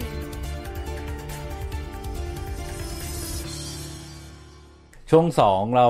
สัญญาไว้แล้วว่าจะพูดถึงเรื่องของงบโฆษณาครับนะครับ เรื่องของงบโฆษณาแล้วโฆษณาดิจิตอลเนี่ยเออมันมีนัยยะอะไรสำหรับเอ่อธุรกิจต่างครัๆบที่กำลังปรับตัวแล้วก็พอเราจบเรื่องนี้เสร็จปุ๊บ เราจะเข้าเรื่องของ Health Tech เลย เพราะนี่คือเรื่องใหญ่มันไม่ใช่แค่เรื่องสุขภาพนะครับแต่หลาย ๆ ธุรกิจ ที่กิที่ไม่เกี่ยวข้องกับสุขภาพมาก่อนเนี่ย ก็จะต้องรู้ว่า Health Tech ตอนนี้ไปถึงไหนแล้วมันมีโอกาสอะไรบ้างอ๋อนะครับนี่นแหละคือคือทุกท่านบอกเอ้ยเรื่อง Health สุขภาพธุรกิจมันไกลเราไม่ไม่เอออยู่เราไม่อยู่นี้ไม่ฟังดีกว่าบอกไม่อยู่ก็ต้องฟัง เพราะมันเกี่ยวกับทุกธุรกิจครับถ้าธุรกิจของคุณเกี่ยวข้องกับคนอืมหนี Health Tech ไม่พ้นอืมนะครับอะเรากลับมาเรื่องนี้ก่อน พอเราคุยเรื่องนี้เสร็จแล้วจะไปต่อเรื่อง Health Tech ครับคือ ต้องบอกก่อนนะว่าไอ้ไอ้ภาพรวมโฆษณาเนี่ยงบโฆษณามันสะท้อนอะไร มันสะท้อนในเรื่องของการการที่ธุรกิจไหนกำลังโตครับแล้วก็ ธุรกิจแต่ละในอุตสาหกรรมเนี่ยกำลังให้ความสนใจกับเรื่องอะไร นี่คือสิ่งที่บอกว่าทุกธุรกิจเนี่ยจะต้องเฮ้ยบอกว่าวันนี้ฉันต้องทำออนไลน์แล้วออนไลน์ตรงไหนล่ะที่คุณคิดว่าทำแล้วมันจะ work เพราะมันไม่ work ก็เยอะใช่ไหมครับทีนี้เรามาดูภาพรวมก่อนเอ่องบโฆษณาทั้งหมดนะครับของปี 62 ก่อนนะครับตอนนี้เราปี 64เราพูดครับถึงปี 62 ก่อนที่มีโควิดเนี่ย คืองบก็มีโควิดเข้ามาแล้วแหละตอนนั้นอ่าโควิดก็ตอนเริ่มชายไปปลายๆใช่ มันอยู่ที่แสนสองหมื่นล้านบาทครับนะครับ ตัวเลขกลมๆนะ แต่ปี63เนี่ยอันเนี้ยชัดเจนแล้วงบโฆษณามันลดอืมลดลงเนี่ยประมาณ10กว่าเปอร์เซ็นต์เลยเหลือครับแค่ประมาณแสนล้าน จากแสนสองเหลือแสนล้านนะครับ และไอ้ที่งบลดเยอะๆ อันนี้แน่นอนก็เป็นพวกสื่อแบบดั้งเดิมจะถูกลดเยอะมาก ไม่ว่าจะเป็นเรื่องของ ทีวีลดไป10กว่าเปอร์เซ็นต์ทีวีลดชัวร์ทีวีนิตยสารนิตยสารหนังสือพิมพ์สื่อวิทยุลดหมดนะครับ สื่อ outdoor สื่ออะไรพวกเนี้ยลดหมดเลย แต่สิ่งที่น่าสนใจก็คือว่าสื่อออนไลน์ สื่อครับดิจิตอลเนี่ยกลับโตนี่คือ 62 นะ นี่คือนี่คือ62 62 62 นะอืมหกสหกสามเทียบหกสองเนี่ย โตแปดเปอร์เซ็นต์คือ 63 โต8หกสามโตแปดอ๋อแล้วเขาก็ดูอะก่อนที่หกสามเนี่ย โตแปดเปอร์เซ็นต์แต่ว่าคนอื่นเขาติดลบสิบกว่าเปอร์เซ็นต์ใช่ไหมครัฮะบปกติก่อนหน้านั้นเนี่ยมันโตเนี่ย ปีหกสองนะครับ โตจากปีหกหนึ่งเนี่ยสิบหกเปอร์เซ็นต์โอ้โหปีหกหนึ่งโตจากปีหกศูนย์เนี่ยสามสิบหกเปอร์เซ็นต์แต่ก่อนเนี่ยคือสามสิบกว่าเปอร์เซ็นต์เนี่ยประมาณเนี่ยบวกลบประฐามาณนมันต่ำหรือมันโตชะลอลงเพราะทั้งคู่ไหมพี่ มันมันทั้งสองส่วนตอนถ้าผมจำตัวเลขไม่ผิดก่อนโควิดเนี่ยครับถ้าจำตัวเลขไม่ผิดเนี่ย มันอยู่ที่โตราวๆยี่สิบกว่าเปอร์เซ็นต์ถึงสามสิบทุกอ่าปีตลอดทุกคนทุกคนก็ต้องเปลี่ยนว่าอะ ถ้าฉันไม่ซื้ออะสื่อแบบดั้งเดิมอาจจะลดมาสักยี่สิบเปอร์เซ็นต์ครับแล้วมาเพิ่มงบออนไลน์ไงแล้วพอเพิ่มแล้วใช้แล้วได้ผลก็เพิ่มไปอีก เพราะนี่คือพื้นที่ที่บอกว่าทุกแบรนด์ต้องทำเหมือนกับว่าถ้าวันนี้เราเสิร์ชสินค้าของเรา แต่ไม่เจอแบรนด์เราเนี่ยครับเสิร์ชที่ไหนบ้าง Google เรื่องหนึ่งใช่ไหมฮะ เช่นสมมุติยกตัวอย่างนะท่านผู้ฟังอาจจะฟังไปปุ๊บ แล้วลองจินตนาการว่าเฮ้ยอยากจะคิดแบรนด์ของเรานะอืมอย่าเอาชื่อแบรนด์เอาชื่อสินค้า หรือชื่อที่คิดว่าเฮ้ยถ้าฉันสมมุติว่า ผมหิวตอนนี้ครับผมต้อง search ใช่ไหมอืมไม่เจอร้านอาหารเราตายละอันนี้คือแค่ Google นะ แต่ตอนนี้คือ search ที่ไหนอีกจาก Facebook จาก IG แล้วตอนนี้ไม่มีแค่ไม่พอนะ ยังไป search ในตามพวก e-marketplace พวก Lazada Shopee เพราะคนไป search ในนั้น เหมือนร้านอาหารตอนนี้ก็ search ใน Grab ในฟู้ดแพนด้าต้องต้อง search LINE MAN Robinhood ถ้า search แล้วไม่เจอเอาคุณก็ ตัดโอกาสละใช่ไหมฮะใช่นี่คือนี่คือเอาเอาแค่เบสิกง่ายครับๆอะกลับมาเรื่องเดิมคือ 63 ปีจะเติบโตจากปี 62 เนี่ย8%นะครับ แล้วก็คาดว่าในปี 6 ปีเนี้ยปี 64 จะเติบโตอีก8%นะครับ8%นั่นคือเติบโตเนี่ยจากเอ่อ20,000ล้านก็เป็น20,000กว่าล้านครับนะครับ ทีนี้ในยยะคืออะไร พอเรามาดูค่อยๆ ไล่ดูเนี่ย เราจะเห็นได้ว่าแล้วอุตสาหกรรมอะไรล่ะที่โต นะครับอุตสาหกรรมอะไรล่ะที่ที่ใช้เม็ดเงินตรงนี้เยอะครับหนึ่งรถยนต์อะรถยนต์ รถยนต์โตแต่ตลาดรถโตนะพี่ ตลาดรถโตรถโตปีที่แล้วตลาดรถโตนะ เพราะว่าที่ฟูถามคือตลาดรถมือสองเนี่ยมีไม่พอนะ อันนี้อันนี้หลายๆคนอาจจะช็อกอะเพราะว่าเขาบอกให้เหตุผลว่าที่ฟูคุยกับคนที่ทำรถมือสองคือ คนกลัวโควิดแล้วไม่กล้า นี่คือเป็นหนึ่งเหตุผลนะ ไม่อยากที่จะกลัวที่จะขึ้นรถโดยสารสาธารณะก็เลยมาซื้อรถ ถูกแล้วก็ซื้อรถมือสองรถมือสองตลาดแบบนี้ไม่พอขายเลย ดังนั้นเนี่ยถ้ารู้ว่ามันโตครับใช่ไหมฮะ รู้ว่ามันโตใครล่ะที่ที่บอกว่าคนซื้อรถใหม่หรือซื้อรถมือสองอะอุตสาหกรรมต่อเนื่องเพียบเลยอืมไปจับสิเนี่ยถ้าถ้าเราดูจากตัวเลขแค่นี้วิเคราะห์ปุ๊บเนี่ยเห็นเห็นโอกาสละครับอะไรโตมันโตโตเนี่ยเป็นคิดเป็นอันดับหนึ่งเลยนะฮะโตคิดเป็นสัดส่วนทั้งหมด 13เปอร์เซ็นต์ครับนะครับส่วนที่อันดับ 2 อุตสาหกรรมที่ใช้เงินในเรื่องของโฆษณาดิจิตอลเยอะคือเอ่อเครื่องดื่ม เครื่องดื่มที่ไม่ใช่แอลกอฮอล์อืมอืมนะครับเครื่องดื่มเนี่ย non-al non non-alcohol เนี่ยเราจะเห็นเลยฟังชั่น a ลดริงนะครับไอ้พวกวิตามินทั้งหลายนะอ๋คอรับนี่โตเพราะว่ากระแสโควิดคนก็กลัวแล้วก็หันมาพวกนี้เยอะขึ้น แล้วก็มาดูในเรื่องของเอ่ออะไรนะ ตอนเนี้ยกัญชากัญชชงงกัญชงกัญชงต้องกัญชงก่อนใช่ไหมอันนี้โตดังนั้นเนี่ยก็ไปดูสิว่าเอ้ยอะไรล่ะที่เราสามารถในทำในเรื่องของธุรกิจเครื่องดื่มได้ครับดังนั้นเนี่ยเครื่องดื่มมันเหมือนเป็นแฟชั่นอะถ้าทุกท่านแต่ก่อนเนี่ยเราบอกว่าเราต้องกินเครื่องดื่มซ่าอืมๆ ต่อมาก็บอกว่าเป็นชาเขียวครับตอนเนี้ยมันก็มีฟังชั่น a ลดริงใช่ไหมครับว่ากินพวกวิตามินวิตามินทั้งหลายแหละกินแล้วเสริมนั่นเสริมนู่นเสริมนี่ครับนะครับเหมือนเราเหมือนเสริมสวยเสริมอาหารน่ะอืมนะครับแต่อีกอันหนึงตอนนี้กัญชงมาแต่มันไม่ใช่แค่กัญชงเชื่อผมสิ พอพอคนเริ่มเรียนรู้ว่าเอ้ยกินกัญชงเหมือนเราทานสมุนไพรอะครับแล้วมีประโยชน์เดี๋ยวก็จะมีน้ำนั่นนู่นนี่เพื่อประโยชน์อะไรก็แล้วโอ้โหแต่ก็ดูตลาดสิหุ้นในตลาดแต่ละตัวตอนนี้เกาะกระแสกัญชากัญชงกันมาอย่างรุนแรงมากจนมีคนก็เปรียบเทียบว่าเดี๋ยวจะกลายเป็นชาเขียวว่าดีไม่ดีจะใหญ่กว่าชาเขียวอีกนะใหญ่กว่าชาใหญ่กว่าชาเขียวอีกนะเออีกออีกตลาดหนึ่งที่โตไม่แพ้กันเนี่ยครับคือตลาด skincare คือเครื่องสำอางเครื่องพวกดูแลสำอางผิว ดูแลผิวดูแลตัวพวกนี้ก็ยังโต อืมกำลังจะบอกว่าทุกทุกอุตสาหกรรมบอกว่า ถามว่ามันมีมันมีเติบโตลดลงไหมมีครับแต่เอาเราพูดถึงโตก่อน พอเราไล่มาเนี่ยมีเรื่องของการสื่อสารนี่ชัดเจน ใช่ไหมว่าใช้ใช้ออนไลน์อืมมีเรื่องของไอ้พวกของกินของใช้ เพราะคนไม่ได้ไปห้างเยอะละเขาก็ต้องทำออนไลน์ เพื่อให้คนซื้อของออนไลน์ไอ้ที่เราใช้ทุก ๆ วันหรือทุก ๆ สัปดาห์เนี่ยอืมที่เราซื้อของเข้าบ้านเนี่ย อันเนี้ยก็โตครับนะครับแล้วก็ในเรื่องของพวก retail พวกเนี้ยอันนี้ก็โตพวกค้าปลีก retailใช่ แต่ที่ตกเยอะๆเนี่ย อันเนี้ยต้องบอกเลยว่าคุณก็ต้องนี่คือตกในกลุ่มโฆษณา อันนี้คือเมื่อกี้โตครับ อันนี้คือหมายถึงว่างบโฆษณาตกงบโฆษณาตกครับตกทีเนี่ยตก30 40เปอร์เซ็นต์มีอะไรบ้างหนึ่งแบงค์อัน อันนี้ไม่แปลกใจ อันนี้ไม่แปลกใจ ดังนั้นเนี่ยแบงค์แบงค์ที่ลดเนี่ยเพราะว่าเขาก็ต้องมีมาตรการในการช่วยเหลือครับใช่ไหมเสร็จ ดังนั้นเนี่ยอะไรที่คุณเคยทำธุรกิจกับแบงค์เนี่ยคุณก็บอกว่าเฮ้ยมันมันไม่ได้แล้วเพราะแบงค์ยังแบงค์ยังเอาตัวตัวเขาเนี่ยไม่รอดเลยงำบากเออยังเขารอดแต่เขาลำบากโอเคโอเคแต่คนไม่รอดคือคนที่เกี่ยวข้องกับแบงค์ครับสองก็คือประกันโอ้เหรอเพราะอ่านี่เนี่ยตัวเนี้ยตัวนี้เขาบอกเฮ้ยวันนี้เนี่ยมีโควิด คนก็ต้องซื้อประกันใช่ไหมฮะ เขาไปเขาไม่ได้ซื้อประกันนะเขาซื้อประกันโควิดแต่ก่อนมีช่วงหนึ่งเนี่ยก่อนโคช่วงโควิดมาแรกๆจะมีประกันโควิดใช่ไหมครับว่าเอ้ย คนก็ไปซื้อประกันสี่ซึ่งหกร้อยจริงๆแปดร้อยพันหนึ่งอะไรก็ว่าไปเพราะเขามีสแตทอยู่แล้วสถิติอยู่แล้วว่า คนที่เป็นโควิดเนี่ยอัตราการเสียชีวิตเนี่ยเป็นเท่าไหร่ครับดังนั้นเนี่ยบริษัทประกันเขาก็ทำสถิติแล้วออกแพ็กเกจประกันมาตอนเนี้ยประประกันตอนเนี้ยแพ็กเกจไหนกำลังจะมารู้ไหมฮะอะไรครับประกันแพ้โควิด คืออ้าว เขาออกมาเยอะแยะเลยสัปดาห์ที่แล้วเนี่ย คือสมมุติว่าเราต้องฉีดวัคซีนครับอ๋อ ฉีดวัคซีนแล้วแพ้ แพ้วัคซีน ใช้วัคซีน มีประกันอ๋อตัวนี้ให้คุณนึกว่าประกันอุบัติเหตุจากการเล่นเซิร์ฟสเก็ตไม่เนี่ยน่าจะดังประกันเขาเรียกว่าการแพ้โควิด ผมก็งงแพ้โควิดเออต้องไปอ่านแพ้โควินิยามอะไรอ๋อเมื่อคุณฉีดวัคซีนเออแล้วเนี่ยอย่างเงี้ยแต่พอประกันอื่นๆเนี่ยตกหัวบหมดเลย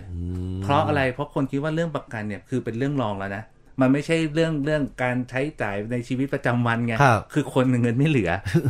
สองก็คือว่าผลตอบแทนครับอันนี้อันนี้พูดเชิงลึกในเรื่องของของธุรกิจประกันภัยเนี่ยเอ่อหรือประกันประกันทั้งหลายแหล่เนี่ยผลตอบแทนเรื่องกองทุนมันน้อยลงจากครับทั่วโลก ไม่ว่าจะเป็นผลตอบแทนที่เทียบกับบิตคอยอันนี้เรื่องจริงนะอืมไม่ได้บอกว่าเราพูดบิตคอยพูดกับบิตคอยหรือเทียบกับอื่นๆเนี่ยที่เกี่ยวข้องคือผลตอบแทนมันไม่ดีครับดังนั้นเนี่ยบริษัทประกันก็ต้อง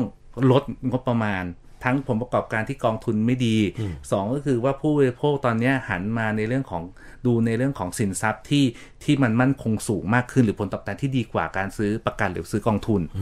และสามคือถ้าเขาจะซื้อประกันมีงบมีงบอยู่จำกัดสมมติเราเราเรา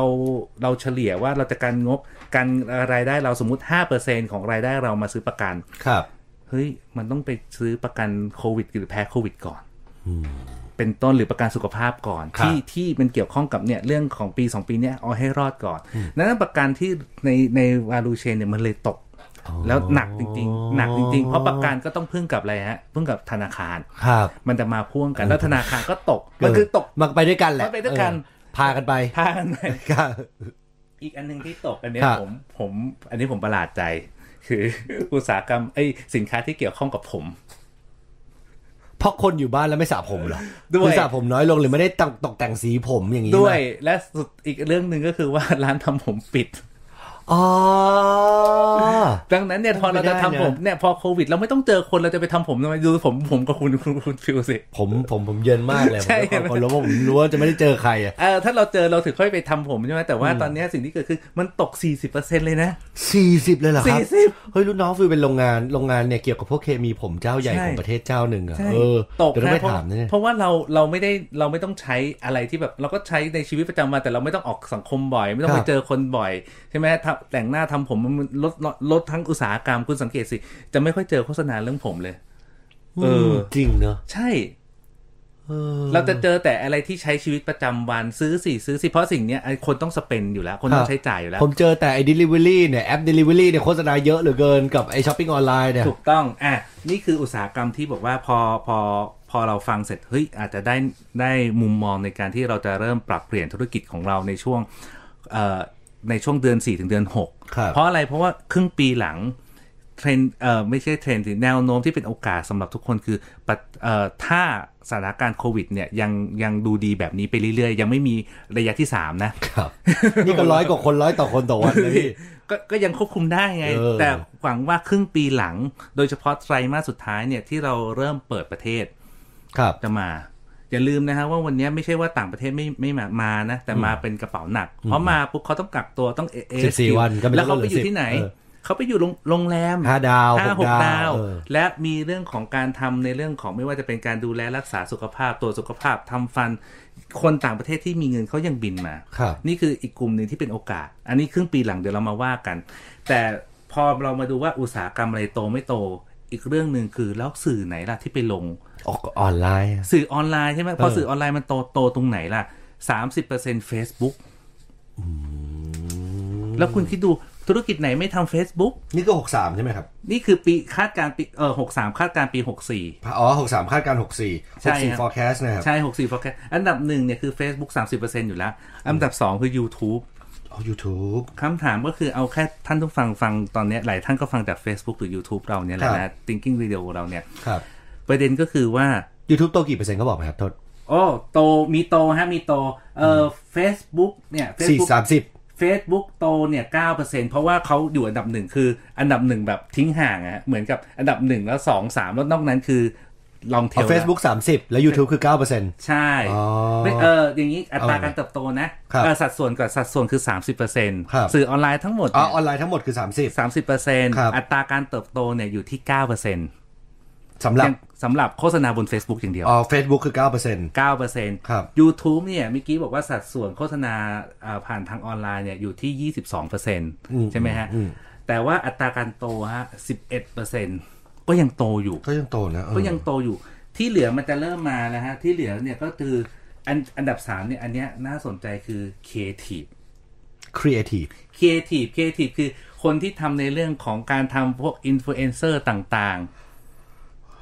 เขาจะอีก segment หนึ่งสมมติอ๋อเหรอนะฮะฮะ ใช่เขาจะอ๋อหมายถึงว่าอ๋อหมายถึงใช้อินฟลูเอนเซอร์ใช้แบบเน็ตไอดอลใช้แบบใช่คนนี้คนนั้นคนนั้นใช่ไอ้ Facebook กับ YouTube เมื่อกี้ที่เราพูดถึงเนี่ย คือจ่ายตรง Facebook จ่ายตรงแบ YouTube เออจ่ายโฆษณา ใช่ไหอ๋อนี่คือ segment ที่เรียกว่า Creative creative ใช่ฮะคือใช้แบบคุณบี้เดอะสกาใช้แบบคนดังๆเต็มไปหมดอย่างนี้ถูกต้องฮะถูกต้อง อันนี้เท่าไหร่อะครับอันนี้อันนี้เขาคือคือสัดส่วนตอนนี้เนี่ยอยู่ที่10%ครับครีเอทีฟนะครับ แล้วก็โซเชียล9%ผมเหมาเลยแล้วกันมันคำนวณกับความใกล้เคียงมากคือ19%มันมันมันมันใหญ่มากๆ ดังนั้นเนี่ยหลาย ๆ คนก็บอกว่าวันเนี้ยอยากจะทำในเรื่องของเฮ้ยถ้าจะ Facebook หรือ YouTube ถ้าเรามี own channel เอาอย่างนี้ก่อน หลาย ๆ หลาย ๆ ธุรกิจถ้าจะทำสำหรับท่านที่เป็น SME ผมขยายความให้นะครับ ก็คือว่าเวลาเราทำโฆโฆษณาทั้งหลายแหล่เนี่ยเราเราแบ่งเป็น 3 ประเภทในการทำทำทำสื่อแล้วกัน 1. สื่อที่มาจาก เอ่อ channel ของเราเองสื่อของเราเอง เช่น เราทำเว็บไซต์เราเอง เราทำ Facebook เราเอง เราทำ YouTube เอง บอกว่าอ้าวเราไม่ต้องจ่ายเงิน แต่คุณก็ต้องจ่ายค่า production ไงอืมคุณต้องทำผลิต content ครับแบบเนี้ยคุณก็ต้องใช้ครีเอทีฟใช่ไหมล่ะ ใช่ใช่ใช่ใช่ไหมใช่ใช่หรือสองคือเอ้ยใครจะมาพอเราพูดถึงแบรนด์ของเราเนี่ย มันน่าเบื่อ เราอาจจะต้องให้เน็ตไอดอลผู้มีชื่อเสียงอินฟลูเอนเซอร์มาพูดให้เราแทน แบบเนี้ยเราต้องไปจ่ายเขา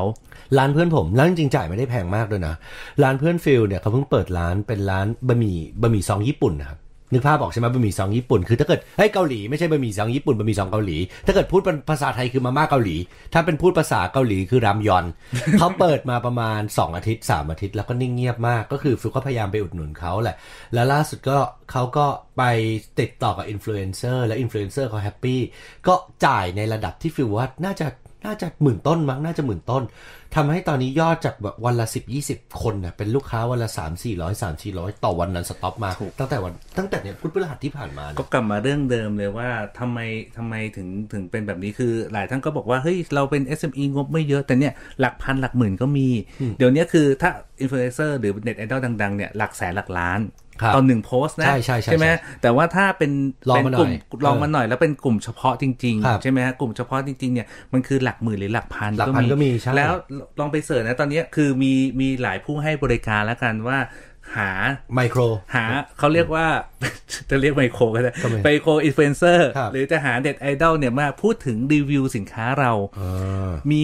search เลยฮะหาอินฟลูเอนเซอร์จะมีเครื่องไม้เครื่องมือหรือผู้ให้บริการเนี่ย บอกว่าเรามีเรากลุ่มสินค้าเราเป็นแบบนี้ใช่ไหมฮะ ครับแบรนด์เราเป็นแบบนี้กลุ่มเป้าหมายเราเป็นแบบนี้ใช่ไหมฮะแล้วเรามีงบประมาณเท่านี้เนี่ยเดี๋ยวจะเขาจะแนะนำเลยว่าไปใช้อินฟลูเอนเซอร์เจ้าไหน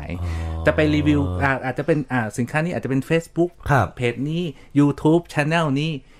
IG อันนี้หรือ TikTok อันนี้ครับแบบเนี้ย แต่กลับมาเรื่องเดิมคือเราพูดถึงสถิติในเรื่องของการตลาดทางทางดิจิตอลเยอะแล้วบอกว่า ครับวันเนี้ย influencer marketing เนี่ยยังสำคัญมากอืมอืมสำคัญเพราะสำคัญๆมากสำคัญมากๆอยู่คือ ตอนนี้ผู้บริโภคเบื่อโฆษณาอืมเราก็เบื่อเราเจอโฆษณาปุ๊บเราเราลบทิ้งเลยใช่ใช่ไหมใช่ใช่เราไถ feed เพราะว่า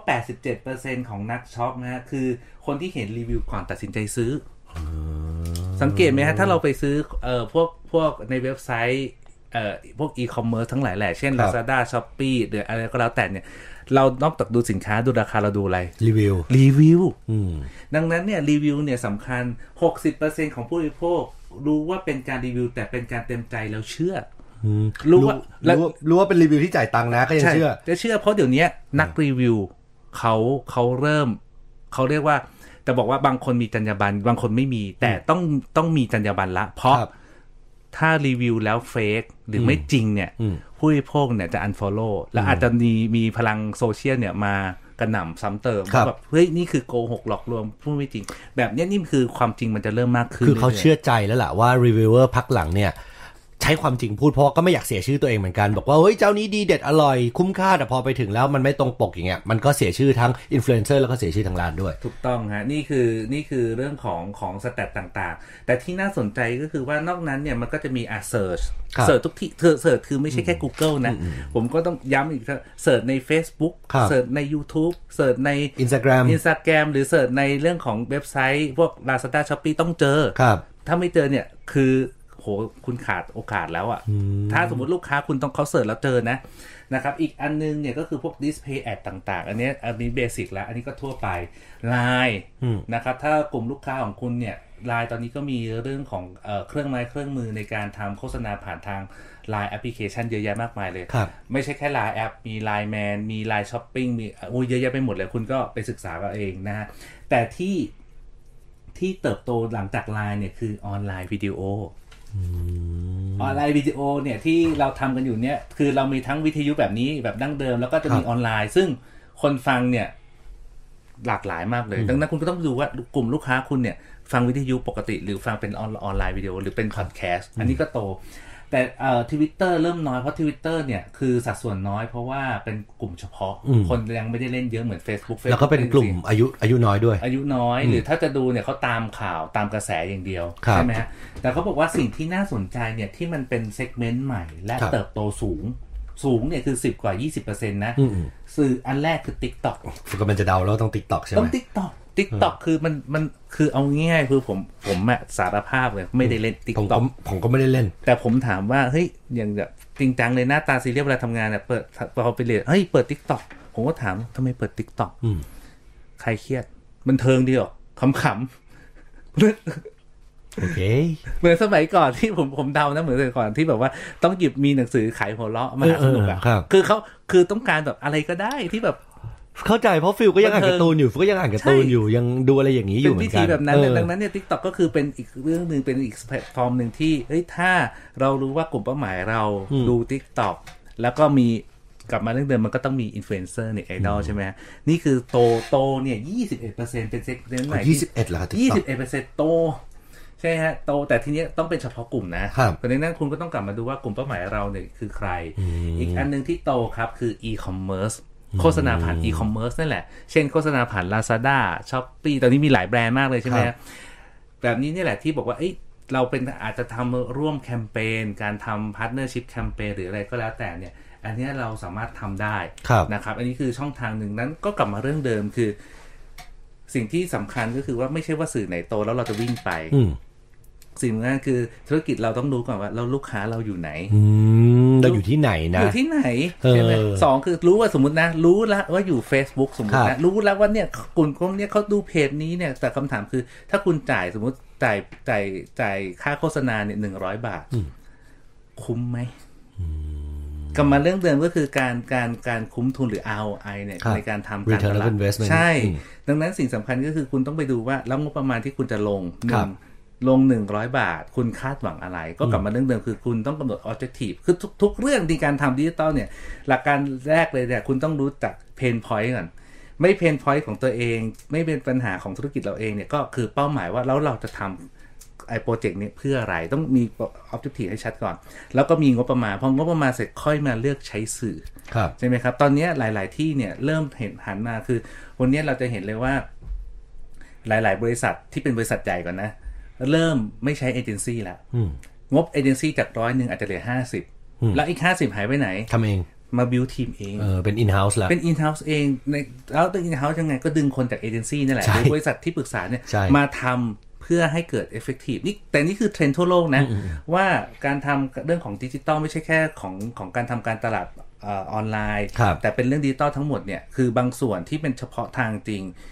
เก่งจริง ๆ เนี่ย เขาจะค่อยจ้างที่ปรึกษาหรือเอเจนซี่แต่บริษัทพวกนี้ก็ยังจะจ้างเอเจนซี่กับที่ปรึกษาไว้ให้เหมือนกับให้มีการทำอะไรมากกว่า in house ไหมคือหมายควบคู่ไปด้วยมีมีใช่ควบคู่ไปด้วยเขาส่วนใหญ่จะจ้างสองทางฮะทางแรกคือเป็นเรื่องเฉพาะจริงๆบิวทีมเองไม่ได้จริง ๆ แต่ไอ้พวก Facebook Page มันบิวเองได้อยู่แล้ว บิวเรื่องของ e-commerce ไอ้เว็บไซต์ e-commerce เนี่ยเรา มันมันบิวกันเอ่อสร้างสร้างทีมงานมาทางง่าครัยบแต่เราบอกว่าวันเนี้ยครั้งที่แล้วเนี่ยสัปดาห์ที่แล้วเราพูดเราเราพูดคุยกับ กับเอ่อคุณจิติพงศ์ผู้เขียนหนังสือ Marketing Technology ครับเราบอกว่าเฮ้ยมันมี tools อะไรบ้างมันมีทูเยอะแยะมากมาย มีเรื่องของการทำ marketing automation ครับทุกอย่างอัตโนมัติแล้วจะทำให้เกิดอะไรฮะ เกิดเรื่องของผลตอบแทนเนี่ยได้ดียิ่งขึ้น performance ได้ดียิ่งขึ้นคำถามคือ โหต้องทำแบบเนี้ย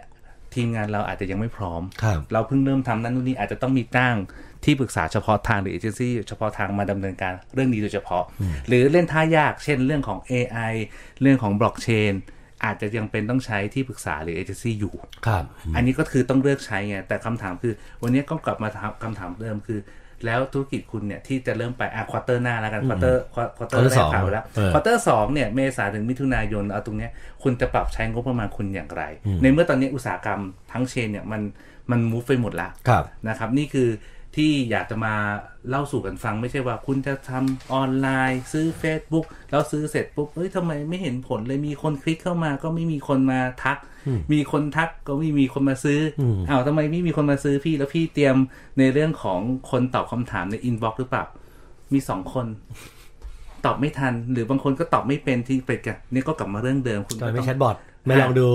หาคนที่มันเป็นจ้างให้แพงขึ้นหรือลองใช้แชทบอทไหมลองใช้เทคโนโลยีมาแก้ไขปัญหาไหมอันนี้ก็ต้องลองศึกษากันเองใช่เพราะว่าก็อย่างที่เราย้ำว่าแชทบอทมันพัฒนาไปเยอะแต่ มันก็อาจจะไม่ได้เหมาะกับทุกๆ ธุรกิจเช่นเดียวกัน ถูกต้องฮะถูกต้องฮะเออซึ่งถ้าบอกว่าวันนี้บอกว่าเอ้ยเราเราจะใช้บอกว่าอินฟลูเอนเซอร์สำคัญครับเราจะใช้อินฟลูเอนเซอร์เจ้าไหนดีคุณไป search มันมันมี stat เยอะมากเลย ทุกเจ้าทำเยอะมากเลยตัวไม่รู้ผมจะเอาเจ้าไหนมาเป็นเป็น reference นะแต่ว่าอินฟลูเอนเซอร์เช่นเรื่องการกินเรื่องการเที่ยวเรื่องสุขภาพเรื่อง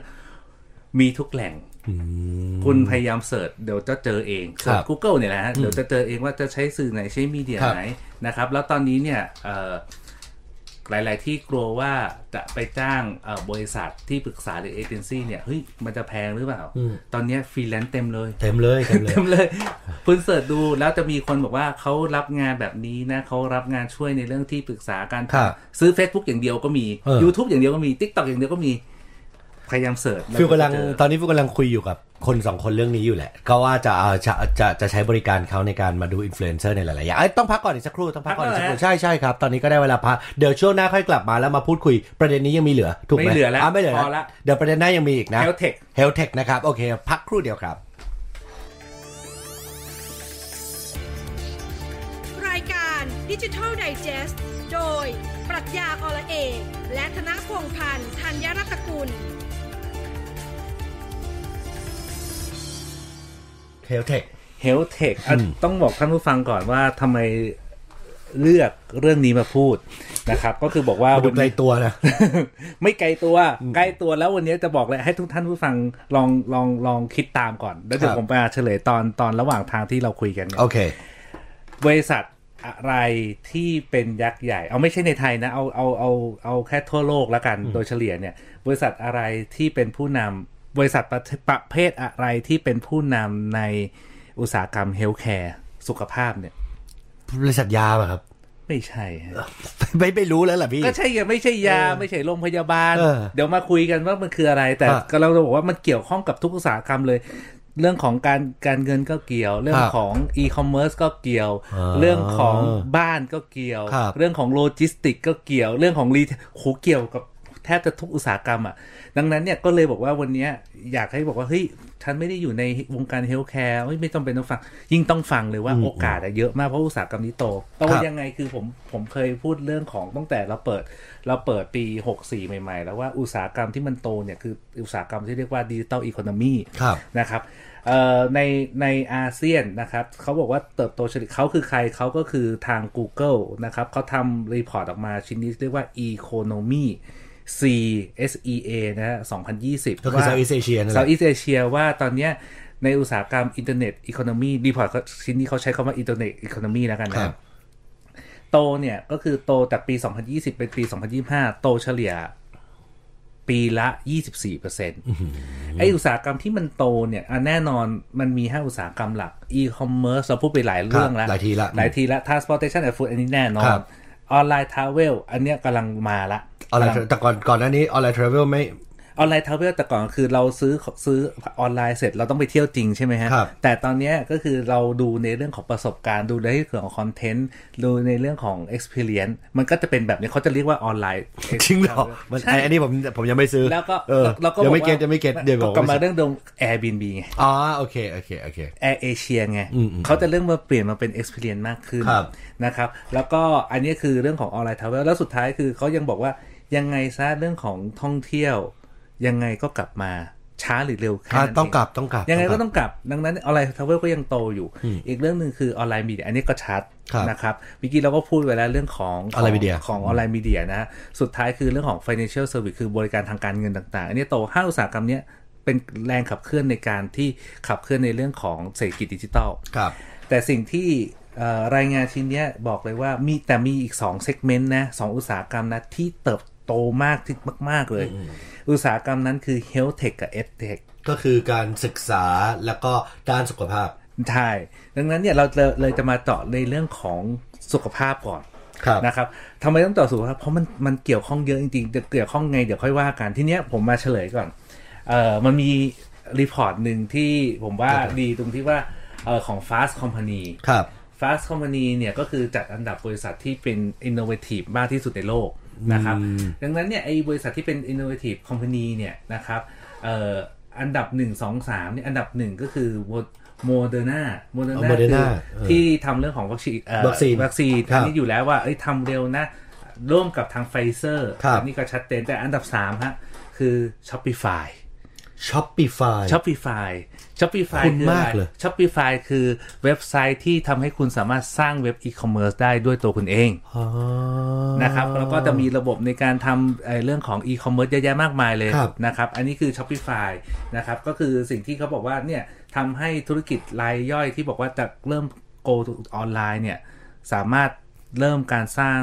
ระบบอีคอมเมิร์ซง่ายๆ ด้วยผ่านทาง Shopify ครับนะครับ 4 SpaceX ของ Tesla อันเนี้ยก็เยอะแยะมากมาย แต่อันดับหนึ่งอะกลับมาเรื่องเดิมคืออ้าวแล้วอันดับหนึ่งของ Healthcare คือใครครับนะครับ อันดับหนึ่งของ Healthcare คือ Ping An Good Doctor Ping An Good Doctor Ping An ก็ ก็ insurance ด้วยทำเรื่องประกันด้วย เดิมเนี่ยคือบริษัทประกันครับนะครับ แล้วก็อย่างที่ผมเคยเคยเล่าให้ฟังเนี่ยหลายหลายครั้งแล้วว่าผิงอันเนี่ยเดิมทีตั้งแต่ปีตั้งแต่ปีปี 2000 เริ่มตั้งแต่ปี 2002 เนี่ยครับก็คือว่าผิงอันเนี่ย เป็นบริษัทที่เป็นบริษัทประกันธรรมดาแหละในจีนนะครับเอ่อเคยเคย S SSBC อะเคยมาซื้อครับหุ้นของของผิงอัน จนในที่สุดอะก็กลับกลายเป็นว่า ผิงอันเนี่ย กลับไปซื้อไปเทค SSBC SSBC แล้ววันเนี้ยคือเป็นบริษัทที่เป็น healthcare แพลตฟอร์มที่ใหญ่ที่สุดในโลกเอาที่ซีพีเข้าไปร่วมใช่ด้วยที่ไหม CP เนี่ย CP เนี่ยเข้าไปเข้าไปลงทุนเนี่ยครับฮะเอ่อลงทุนในช่วงปี 2012อืม2013 นะครับ CP Group เนี่ยก็เลยเป็นหนึ่งในในผู้ถือหุ้นใหญ่ของผิงอันโอ้นะครับ แล้วก็เป็นถ้าดูในเรื่องของการลงทุนเนี่ยก็คือเป็นดีลที่ CP ได้ได้ผลตอบแทนน่ะดีสูงที่สุด ผมก็ไม่ถ้าเกิดบอกว่าใหญ่ที่สุดในโลกเนี่ยก็ถือว่า CP แบบ successful มาก ๆ เลยแหละใช่การที่เลือกอะเนี่ยดัโอ้งโหนั้นเนี่ยกลับมาเรื่องเดิมก็คือว่าถ้าไปดูเนี่ยอาผิงอันเนี่ยเดิมเนี่ยคือบริษัทประกันครับนะครับประกันเนี่ยมีทั้งประกันสุขภาพประกันอ่ารถยนต์ประกันภัย ประกันชีวิตมีหมดเลย แต่ว่าสิ่งที่ผิงอันมาเนี่ยเขาบอกว่าให้อันดับหนึ่งคือทาง Fast Company นะฮะให้อันดับหนึ่งในเรื่องของบริษัท Healthcare ที่ใหญ่ที่เอ่อที่มีเรื่องของ Innovation อันดับหนึ่งของโลกเนี่ยเพราะว่า Ping An น่ะทำในเรื่องของครบวงจรในเรื่องของ Healthcare เลยไอ้ครบวงจรมีอะไรบ้างเดี๋ยวมาว่ากันที่ผมบอกว่ามันไม่ใช่แค่อุตสาหกรรม health อย่างเดียวนะฮะแต่ว่าวันทุกวันนี้เนี่ย Ping An Good Doctor เนี่ยมีสมาชิกลงทะเบียนแล้ว 373 ล้านคน โอ้โห แล้วก็มี Active User เนี่ยครับ70 73ล้านคนอืมถามว่าเฮ้ยทำไมน้อยจาก300 373เหลือ73ล้านเนี่ยมันไม่ใช่เรื่องเรื่อง entertainment นะ มันไม่ใช่ retail นี่คือเรื่องสุขภาพบอกว่าฉันไม่คงไม่ได้คุยกับหมอทุกทุกเดือนน่ะครับครับใครจะป่วยหรือว่าฉันจะซื้อประกัน 73 ล้านคนต่อเดือน แล้วก็มีคนที่จ่ายแบบ subscription คือจ่ายทุกเดือนครับแต่บริการทุกเดือนเนี่ย 4 ล้านคน คือจ่ายทุกเดือนมีอะไรบ้าง อะ มีเรื่องของหนึ่งคุณอยาก อะคุณรู้ว่าอยากจะซื้อประกันอะจ่ายประกันอันนี้อันนี้ธรรมดาอะธรรมดา มีจ่ายประกันอยากซื้อของพวกพวกดูแลสุขภาพไหมล่ะ พวกแบบอาหารเสริม พวกไอ้พวกเนี้ยก็คือเรื่องมีเรื่องของอีคอมเมิร์ซอยู่ข้างในด้วย อยู่ข้างในด้วยมีเรื่องของการพบหมอ ก็เป็นหมอ telemedicine telemedicine แต่ครับสิ่งที่เกิดขึ้นคือไอ้คำว่าด็อกเตอร์ของเขาเนี่ยมันไม่ได้มีแค่ด็อกเตอร์มีเรื่องของ therapist มีเรื่องของกายภาพบำบัด เช่นครับเราบอกว่าเราเจอเจอเสร็จเช่น วันนี้หนึ่งในหนึ่งในเอ่อในเรื่องของเฮลเทคที่โต ไม่ได้โตในเรื่องของสุขภาพกายนะครับ แต่โตในเรื่องของสุขภาพใจจิตเหรอครับ เรื่องของคือสุขภาพจิต mental mental health mental ไม่แปลกใจนะ เพราะว่าช่วงที่ผ่านมาเป็นช่วงโควิดเราเราเราไม่ได้มองแค่บ้านเราอย่างเดียวนะถ้าทั่วโลกเนี่ยคนที่เขาต้องล็อกดาวน์นานๆเนี่ยเขามีปัญหาเรื่องเรื่องความเครียดเรื่องของความวิตกกังวลเรื่องของความกังวลต่ออนาคตต่อทุกอย่างนะ คือตอนคือมันมีมีมันจะมีตัวเลขเยอะมากเลย อันนี้คือผมเอามาจากเอ่อ World Economic Forum นะ คือ vforum.org เนี่ยเขามีมีข้อมูลว่าทั้งปีที่ผ่านมาเนี่ย มีอัตราที่มีคนป่วยทางทางทางจิตทางทางจิตใจแล้วกัน ไม่ได้ครับทางจิตนะ ทางจิตใจคือ เราอยู่เนี่ยเรามีความวิตกกังวลมากขึ้นอืมเราเครียดมากขึ้น เราครัรู้บสึกโดดเดี่ยวอ้างว้างนะครับ หรือมีรู้สึกซึมเศร้าครับแบบเนี้ยเขาเรียกภาษาอังกฤษเขาเรียก disorder คือคุณไม่ได้ป่วยนะคุณไม่ได้เป็นโรคจิตนะ แต่คุณมีปัญเริ่มมีปัญหามีเรื่องสุขภาพมีอาการทางเออทางทางจิตใจครับแล้วมันเป็นทั่วโลกอืมอืมใช่เราเห็นดัชนีก็คือว่าวันเนี้ยยังเอ่อเขายังบอกว่ายังมีคนเปรียบเทียบเลยว่าเฮ้ยมีคนที่ตายเพราะโควิด กับคนที่ที่มีความป่วยทางจิตแล้วตายเนี่ย อันไหนจะเยอะกว่ากัน มันมีอยู่ช่วงหนึ่งที่เขาคุยเรื่องนี้เออแล้วพอพอวันเนี้ยมันก็เป็นปัญหาที่เกิดขึ้นทั่วโลกกลายเป็นว่าวันเนี้ยสิ่งที่สิ่งที่เกิดขึ้นในทั้งในบ้านเรากับทั่วโลกคือในเรื่องของการที่พบจิตแพทย์ครับหรือผู้บำบัดทางจิตทางออนไลน์เนี่ยแหละเฮ้ยว่าฉันอยู่คนเดียวฉันเครียดเนี่ย สมมุตินะฮะมีลูกลูกบอกว่าเนี่ยไม่ได้ไปเรียนเลยแต่ต้องสอบอืมเครียดไหมเครียดเครียดเพราะไม่เอาแล้วบอกว่าอะปกติเราต้องติวกับเพื่อนอืมไม่ได้เจอเพื่อน แล้วไม่ได้ติวด้วย เครียดไหมเครียดต้องนั่งอ่านหนังสือเองเครียดไหมแล้วได้หนังสือคนเดียวยากนะ ถ้าเกิดไม่ใช่มาทางสายเนี้ยยากนะถูกอะกลับมาเรื่องคนทำงานครับวันเนี้ยคนทำงานทั่วโลกมีปัญหาเหมือนกันหมดคือ work from ปัญหา home work from home แล้วมันมันมันเหงาปกมันติเครียดใช่ ปกติคือบอกว่าไม่ได้บอกว่าพอหลังโควิดคนจะกลับมาออฟฟิศเหมือนเดิมร้อยเปอร์เซ็นต์ไม่ใช่นะ แต่เขาจะบอกว่าเป็นลักษณะไฮบริดอันนี้เราพูดถึงหลายครั้งแล้วว่า new way of working คือวิถีใหม่ในการทำงานเนี่ยเป็นยังไงคือน่าจะเป็นไฮบริดแหละครับ แต่มันเกิดอะไรขึ้นคือปกติสมมติเราเครียดอะสมมติเราตัดรายการเสร็จเฮ้ยเราเฮ้ยเหนื่อยปกติแล้วเราก็ไปออกไปคุยกับคนข้างนอก ไปชิดแชทไปคุยเรื่องรามราวนั่นนู่นนี่คือมีความเป็นมนุษย์มีใช่ความเป็นสัสังงคคมมมันต้องเจอข้างนอกหน่อยอะ แต่วันนี้คืออะไรไม่มีคุยกับใครไม่ได้กลับไปเจออะเจอครอบตัวตัวแฟนเจอคนในครอบบางทีก็ไม่ได้อยากเจอเจอกันเยอะขนาดนี้ใช่ใช่ใช่ใช่ใช่แล้วก็เราก็เห็นว่าอัตราการหย่าร้างเนี่ยในการที่คนทั้งในจีนทั้งทั่วโลกที่เป็นคือไอ้โควิด แล้วพอล็อกดาวน์ทำให้คนอย่าล้างกันมากขึ้นอย่าล้างเพราะมันใช้เวลาอยู่ด้วยกันเยอะเกินไปเยจอะเกิรินงๆไปมันไม่ไหวเยอะเกินไปเออนะครับนี่คือสิ่งที่เกิดขึ้นซึ่งอันเนี้ย ทางผิงอันไม่ใช่แค่ผิงอันนะมีหลายเจ้าเลยที่ทำก็ไม่คือไม่ไม่ติดอยู่ปะครับ ติดอยู่นะโอเคติดอยู่นะฮะโอเคก็คือเรื่องของการที่ไม่ใช่มีแค่เรื่องของการรักษาทางทางกายครับแต่มีเรื่องของทางใจหรือ mental ด้วยเอออะมีอะไรอีกมีเรื่องของว่าอะถ้าพบเสร็จมันต้องมีการซื้อยาครับหมอก็สั่งยาเสร็จมันก็ส่ง Delivery เลยอืมอาจจะบอกว่าจ่ายยาได้เลยจ่ายยาได้เลย แล้วยาเนี่ยก็คือว่าจะผูกกับใกล้ร้านขายยาที่ไหน ก็อาจครับร้านขายยานั้นอาจจะส่ง มันก็ลดค่า Delivery ใช่ไหมฮะมีเรื่องของ Health Check Health Check Up ตรวจสุขภาพตัวสุขภาพแล้วรายงานล่าสุดที่ผมเห็นของ Apple Watch เนี่ยเขาบอครักบว่าปกติเราเราไปตรวจสุขภาพ เราต้องวิ่งสายพานใช่ไหมอืมหกนาทีครับหกนาทีคือมาตรฐานโลกที่เขาบอกวัดว่าเนี่ยน่าจะใกล้เคียงว่าเราสามารถวัดความแข็งแรงของร่างกาย ความแข็งแรงของหัวใจหรืออะไรก็แล้วแต่เนี่ย แต่เขาบอกว่าใช้ Apple Watch เนี่ยสามารถวัดเนี่ยได้แน่นอนอะเท่ากัน มันมันมีหลายคนที่พูดออกมามาก ๆ เลยว่า Apple Watch ตัวล่าสุดเนี่ย มันสามารถจับความไม่ปกติของการเต้นหัวใจแล้วอด้อวยกมาเตือนได้เลยเอามาเตือนนี่ทำให้ฟิลคิดเลยว่า เดี๋ยวต่อไปจะรุ่นต่อไปปีเนี้ยจะซื้อ Apple Watch แล้วจริง ๆ คือกำลังจะบอกว่าเดี๋ยวก็หาว่าเราเชียร์แต่ Apple Apple ไม่ไม่เชียร์นะไม่ใช่หลายยี่ห้ออื่นเขาก็ทำได้แล้วทำแล้วได้เหมือนกันถ้าจะยอย แต่ว่าคนที่พูดดังเนี่ยคือครับ Apple Apple เนี่ย Apple มักจะพูดและสร้างกระแสได้แสดงว่าการมินก็อาจจะได้แล้วอาจจะอาจจะอาจคุณก็ต้องเสิร์ชของคุณเองนะครับฮะแล้วมีอะไรอีกมีเรื่องของฟิตเนสครับ มีเรื่องของ beauty care นะครับ นี่คือครบวงจรเลยดังนั้นเนี่ยสิ่งที่เกิดขึ้นคือกลับมาเรื่องเดิมฮะคือ ไม่ว่าจะเป็นเรื่องของอะสมมุติว่าถ้าเราเคยคุยเรื่องของสุขภาพ เรามักจะคุยเรื่องอะไรว่า เราป่วยแล้วค่อยรักษาครับ แต่สิ่งตอนนี้สิ่งที่เกิดขึ้นคือ ถ้าคุณยังไม่ป่วยเนี่ยคุณก็ต้อง health care นะเพื่อคุณจะไม่ป่วย preventive medicine ใช่ไหมเนี่ย medicineถูกต้องอันนี้คือเป็นเทรนด์ที่มันเกิดขึ้นแล้วครับเอ่อพอมันเกิดขึ้นนะฮะดังนั้นเนี่ยมันมีหลายที่เลยบอกว่าเอ้ยแล้วมันมีอะไรเกิดขึ้นบ้างเอ่อ ผมพยายามอธิบายให้ทุกท่านทุกท่านเห็นภาพนะว่ามันอยู่ในชีวิตประจำวันเลย เช่น สมมุติผมอยู่บ้านเอ้ยผมอยากรู้ว่าสุขภาพผมตอนนี้เอ้ยทุกวันนี้ที่อยู่เนี่ยเป็นยังไงบ้างครับอาจจะมีเรื่องของเซ็นเซอร์ มีเรื่องของ IoT เรื่องของ smart home เนี่ยมาช่วยในเรื่องของทำให้เราเนี่ยเขาเรียกว่ามอนิเตอร์ครับโมดิคือดูดูในอาจจะอยู่ที่เตียงเราหรืออยู่ที่ที่ชักโครกเราตอนเนี้ยเราจะเห็นเลยว่า ทั้งในต่างประเทศเนี่ยในโครงการหรือในประเทศเนี่ยโครงการเรื่องของอสังหาริมทรัพย์ จะมาผูกกับในเรื่องของโรงพยาบาลอืมเยอะมากเลย เพราะอะไร เพราะถ้าประเทศไทยเนี่ยจะเด่นชัดเลยเรื่องของ Aging aging society society เออว่าคนมีอายุเพิ่มมากขึ้นครับแล้วคนมีอายุเพิ่มมากขึ้นเนี่ย แถมเป็นคนที่มีเงินด้วยสิอืมเพราะตอนเนี้ยคือคนที่ 40 ลงมาเนี่ยไม่มีเงินเก็บ พี่อยาวความจริงมาพูดสิครับเจ็บปวดรวดร้าวไม่อันนี้เขาความความค่าเฉลี่ยของประเทศเลย นี่คือความจริงที่เจ็บปวดรวดร้าวใช่แล้วไม่ได้แค่ไม่มีเงินเก็บหนี้ท่วมด้วยถูกทั้งบ้านทั้งรถเลย ใช่อะกลับมาเดี๋ยวเราพูดถึง health ก่อนครับนี่อันนี้คือเรื่องแรกคือมันเริ่มจากที่บ้านเลยสองคือมันไม่จำเป็นที่จะต้องไปที่ที่ที่โรงพยาบาลหรือคลินิกแล้ว ก็อยู่แถวนั้นเลย virtual อ๋อ virtual ออเป็น virtual หรือสมมุติว่าเราเคยสมมุติว่าเราเคยเรียกรถผ่านทางครับแอปพลิเคชันไม่ว่าจะเป็นแก p หรือ Line Man หรืออะไรก็แล้วแต่เราก็เรียกผู้นักกายภาพบำบัด ผู้ดูแลเอ่อคนแก่ดูแลเด็กดูพี่พี่เลี้ยง หรืออะไรอย่างเงี้ยเราเป็นลักษณะของของเอ่อ on demand service ได้หมดเลย นี่ก็คือส่วนหนึ่งที่เกิดขึ้น แล้วก็จะมีเรื่องของการที่แต่ละที่เนี่ยพอพอเริ่มที่จะ รู้แล้วว่าทั้งโรงเรียนทั้งองค์กรมีปัญหาทางทางทางทางจิตใจแล้วกันครับเรียกว่าไม่ทางจิตก็ดูเป็นโรคจิตเดี๋ยวท่านผู้ฟังเข้าใจผิด ทางจิตใจหรือ mental health เนี่ยอืม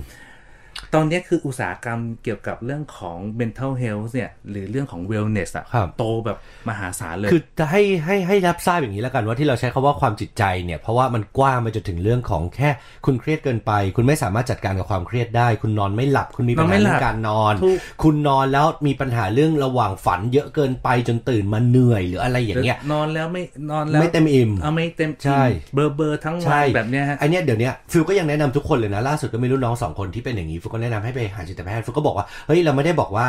เธอมีปัญหานะ แต่ไปหาจิตแพทย์แล้วไปดูว่าอาการแบบเนี้ยมันเกิดจากอะไรมาจะเกิดจากความเครียดหนักก็ได้ เพราะว่าถ้าเกิดคุณไปหาหมอ หรือว่าคุณไปความคิดคุณก็อาจจะโดนยานอนหลับยานอนหลับแล้วมันไปได้มันไม่ได้ไปแก้ที่รูทหรือว่าแก้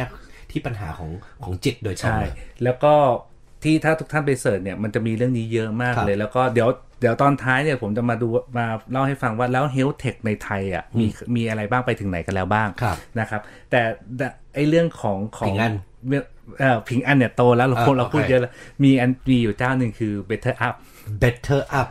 Better Up Better Up เจ้านี้เนี่ยคือบอกว่าเป็น wellness อีกสไตล์หนึ่งคือครับสมมุติว่าคือสมมุติเราอยากจะใช้ชีวิตอะเราอยากจะมีโค้ชหรือพี่เลี้ยง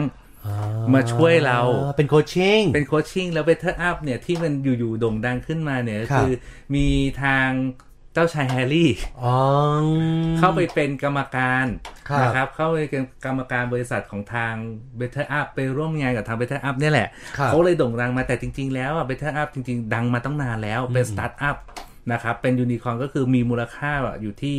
เกือบ 2,000 ล้านเหรียญครับนะครับ เกือบ 2,000 ล้านเหรียญสหรัฐ แล้วก็มีนักลงทุนเนี่ยเยอะแยะมากมายเลย พอเราเข้าไปดูในในเว็บไซต์ Better Up อะก็คือว่าเฮ้ยมันไม่ใช่เรื่องของของจิตแพทย์นะ มันไม่ใช่เรื่องของ mental health ด้วยแต่มันเป็นเรื่องของการที่การใช้ชีวิตอะครับมีการโคชชิ่งเช่น เราบอกว่าหลาย ๆ ท่านบอกว่าเอ้ยจากจากจากเป็นผู้จัดการอืมมาเป็นเอ่อผู้บริหารครับ ความเครียดมันจะเริ่มมาแล้วอืมเฮ้ยไม่ต้องทำตัวยังไงทำตัวกับลูกน้องยังไงวางหรือต้องวางตัตัววยัยังงไงไง หรือเออว่าต้องบริหารเวลายังไง แบบเนี้ยนี่คือจะมีเรื่องของเขาเรียกว่าผู้เป็นโค้ชส่วนตัวครับ ที่มาช่วยไกด์ชีวิต ซึ่งผู้บริหารหลาย ๆ ท่านทั้งในประเทศไทยก็เช่นเดียวกัต้องนะใช้ต้องใช้มีต้องใช้โค้ชส่วนตัวครับว่าเอ้ยถ้าเป็นเรื่องนี้จะทำยังไง เพราะว่าเพราะเรื่องแต่ละเรื่องมันเรื่องเยอะ อันนี้คือสิ่งที่มันมาครับมันมาจริง ๆ ส่วนในไทย ในไทยอะครับ คือทุกท่านไปเสิร์ชได้เลยคำว่า Thailand Health Tech Startup ครับ จะมีเอ่อสมาคมเกี่ยวกับเรื่องของ Health Tech แล้วเอ่อคนที่อยู่ในเรื่องของ Ecosystem นี้เนี่ยฮะมีหลากหลายหลากหลายวงการอะหนึ่งเอ่อภาครัฐแน่ๆแหละครับนะครับ แต่ภาคนอกจากภาครัฐเนี่ยก็จะมีเรื่องของการศึกษาอืมด้วยนะครับ เออผมมาพูดถึงเซอร์วิสก่อนว่าบริการเกี่ยวกับ Health Tech มีอะไรบ้างอะที่เราคุ้นเคยกันดีคือ Telehealth นะครับที่เราบอกว่าพอปิดล็อกดาวน์เสร็จจะมีเรื่องของ Telemedicine ครับก็คือคุยกับคุณหมอกับนักจิตวิทยาอะไรก็แล้วแต่ผ่านทางโทรศัพท์เลย ใช่ ซึ่งจะมีทั้งสองสองในรูปแบบคือรูปแบบที่โรงพยาบาลอะออก service นี้มาเองครับ ก็เป็นแอปพลิเคชันของโรงพยาบาลนั้นนะครับ ก็นอกจากในการที่ไม่ต้องมาที่โรงพยาบาลเพื่อเจอคุณหมออาจจะนัดคิวครับปรึกษาเบื้องในเบื้องต้นอย่างเงี้ยอืมนะครับ นี่คือในรูปแบบที่หนึ่งแต่ telehealth อีกรูปแบบหนึ่งก็คือเป็นแอปพลิเคชันกลางครับเป็นแอปพลิเคชันกลางเลยที่ บอกว่าอะสมมตินะหมอหมอรวมตัวกันคุณหมอบอกว่าไม่ได้เข้าเวรก็มาอยู่ในแอปพลิเคชันนี้ครับเราก็สามารถไปปรึกษาคุณหมอได้พบคุณหมอได้อืมอย่างเงี้ยทางออนไลน์ แล้วมันก็จะนัดตามเวลาเป๊ะๆๆๆเลยอย่างเงี้ยใช่ก็จัดคิวไปอาจอาจจะ 30 นาทีอืมอยู่ที่ 500 บาท 1,000 บาทก็แล้วแต่ราคามีหลายเจ้ามากเลยครับนะครับในในในเรื่องของ Thailand Health Tech Startup Ecosystem Thailand Health มีเจ้าไหนบ้างมี UGA ฮะ OOCA มี Doctor Anywhere นะครับ มีชีวี C H I I W I I ชีวีนะฮะ มี C Doctor Now นะฮะอืม C Doctor Now นี่มา มา มาทางบริษัทประกันคือครับ Alliance นะครับวิเตอร์เอ่อวิตาบูสนะฮะด็อกเตอร์คอนซัลทิงนะครับ รักษารักษานี่ก็อีกโรงพยาบาลหนึ่งนะครับ แล้วก็มีทันทันคูณ T A N ครับ K O O N นะครับ นี่คือ Telehealth แต่อืมเนี่ยคือแค่หนึ่งใน10กว่า segment มีเรื่องของ AI ก็มีครับมีเรื่องของ Service Search คือ Search เรื่องอะไรแล้วเจอสมมุติว่าผมนอนไม่หลับอืมพอผมเสิร์ชคำว่านอนไม่หลับใน Google เนี่ยก็จะเจอเว็บไซต์เนี่ยให้บริการนี้ว่า ถ้าคุณนอนไม่หลับคุณคุณมาที่เว็บไซต์เราสิ เดี๋ยวจะมีเรื่องของอาจจะมีบทความอาจจะมีเสียงครับใช่ไหมฮะ ให้เราฟังก่อนนอน หรือเราไปพบกับกับนักบำบัดอืม ว่าเฮ้ยในช่วงก่อนหรือจริง ๆอะ Clubhouse เกิดกับเรื่องนี้นะคือ Clubhouse แรกเอ่อกลุ่มแรกที่คนใช้เยอะคือกลุ่มที่เป็นนักดนตรีอ๋อเล่นให้ฟังก่อนตอนนอนครับ แล้วก็จะได้ให้นอนให้คนเปิดฟังเนี่ยสองสามชั่วโมงก็หลับไปเลยเฮ้ยแล้วก็คนเล่นดนตรีเนี่ยไอ้ที่เป็น รูปหน้าคนเล่นดนตรีคนนั้นแหละ คือคือเล่นดนตรีอันนี้แหละคือคือคนที่ใช้ Clubhouse จริง ๆ ครับ แล้วก็บอกว่าใช้ใช้ Clubhouse เขาเขารู้สึกว่าเอ้ยก่อนนอนเขาก็นอนไม่หลับเหมือนกัน เขาก็ใช้ดนตรีบำบัด แต่แทนแทนที่จะเล่นให้ฟังกับตัวเขาหรือเพื่อนเขาที่ก็เล่นให้ทุกคนเลยเล่นให้ทุกคนในที่จะคนมาแจม Clubhouse แล้วเขาก็เริ่มโด่งดังขึ้นมาจากจุดนั้นเนี่ยคือเรื่องนี้นะครับ แล้วก็มีระบบอื่นๆนะครับ เช่นในเรื่องของของระบบไอ HIS EMR EHR คือระบบเฉพาะละครับในเรื่องของทางการแพทย์ มีในเรื่องของ personal health กับ fitness อันนี้มีหลายเจ้ามากเลยครับ ไม่ต้องเป็นเรื่องของสตาร์ทอัพก็ได้ เราจะเห็นใน Facebook หรือ YouTube อะคุณจะมีบอกว่าเอ้ยอยากมี personal trainer ไหม ก็จะเป็นรูปแบบออนไลน์ มีเรื่องของการทำ big data สำหรับวงการแพทย์โดยเฉพาะ มีในเรื่องของการทำพวกร้านขายยา ระบบการร้านขายยาดัง ๆ เนี่ยก็ Arincare เนี่ยดัง Arin ก็คือ A R I N นะครับ C A R E Arincare เป็น e pharmacy platform แต่ก็มีเจ้าอื่นด้วยฮะ เช่น D A Clinic ครับนะครับ MCS มีเรื่องของ segment ในเรื่องของ remote monitoring ครับนะฮะ มีในเรื่องของ insurance อันนี้ชัดเจนนะฮะ มีในเรื่องของ doctor network นะฮะ ดังนั้นเนี่ยนี่คือหลากหลายบริการมากเลย ดังนั้นเนี่ยนี่คือสิ่งที่บอกว่า วันเนี้ยยังไงเนี่ยในเรื่องของของการ อุตสาหกรรมในเรื่องของ healthcare มันโตครับเวลาเขาโตเขาเทียบเรื่องอะไรมีเขาเรียกเขาเทียบกันสองเรื่อง เรื่องแรกคือรายได้ต่อต่อหัวของประเทศครับนะครับรายได้เช่นรายได้ต่อหัวคือไอตัว GDP per capita เนี่ยนะคครัรับบรายได้ต่อหัวเนี่ยของเราเนี่ยรายได้ต่อหัวแบบประมาณสักร้อยร้อยร้อยกว่าเหรียญอืมนะครับร้อยกครับเหรียญ นั่นคือนี่คือสิ่งที่สิ่งที่เป็นตัว stat แต่บอกว่าค่าใช้จ่ายในการเลี้ยง healthcare มากกว่ารายได้ต่อหัวอีกโดยเฉลี่ยครับดังนั้นแล้วถามว่าแล้วในในในเรื่องของต่างประเทศเป็นแบบนี้เป็นแบบนี้ครับทุกประเทศก็คือว่ารายได้ต่อหัวเนี่ยยิ่งสูงขึ้นเท่าไหร่รายได้ต่อในการดูแลรักษาสุขภาพยิ่งสูงขึ้นไปด้วย ดังนั้นเนี่ยนี่คือโอกาสหนึ่งที่บอกว่าวันเนี้ยถ้าไปดู stat เยอะมากขึ้น คือในเรื่องของ Southeast Asia ในเรื่องของภูมิภาคเนี่ยประเทศไทยเวียดนาม อินโดฟิลิปปินส์เนี่ยโตกันหมดเลย เราจะเกาะไปได้ยังไง เกาะไว้ได้ยังไงแล้วเนี่ยกลับมาเรื่องเดิมคืออะเมื่อกี้บอกว่าบริษัทที่ใหญ่ที่สุดเอ่อในเรื่องของ healthcare ผิงอัน Good Doctor คือผิงอันก็คือบริษัทประกันครับใช่ไหมครับ ถ้าไปดูเนี่ยใน healthcare บอกว่าแล้ว biggest healthcare company มีบริษัทอะไรบ้าง มีทั้งบริษัทยาครับมีทั้งบริษัทร้านขายยาอืมนะครับมีแล้วร้านที่ที่อเมริกาเนี่ยเอ่อจะมีบริษัทหนึ่งที่เรียกว่า CVS CVS ใหญ่มากนะใหญ่มากใหญ่มากใหญ่มากใหญ่มาก แล้วก็แล้วก็ที่อีกอะอีกบริษัทหนึ่งคือ Aetna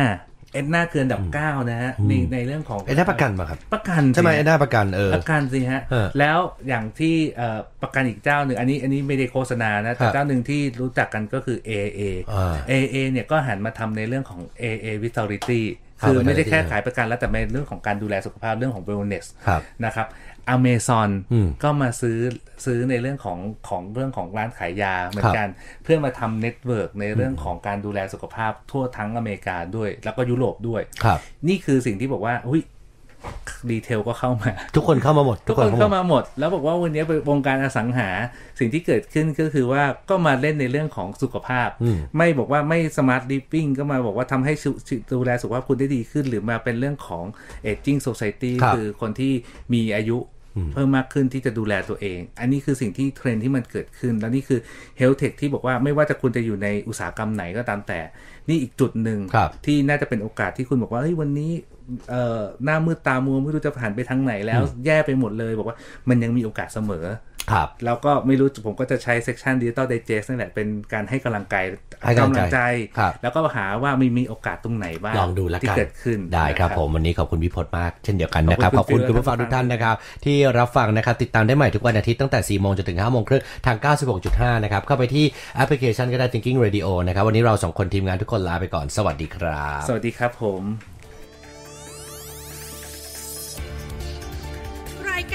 ดิจิทัลไดจ e s t โดย ปรัชญาอละเอกและธนพงพันธ์ธัญรัตกุล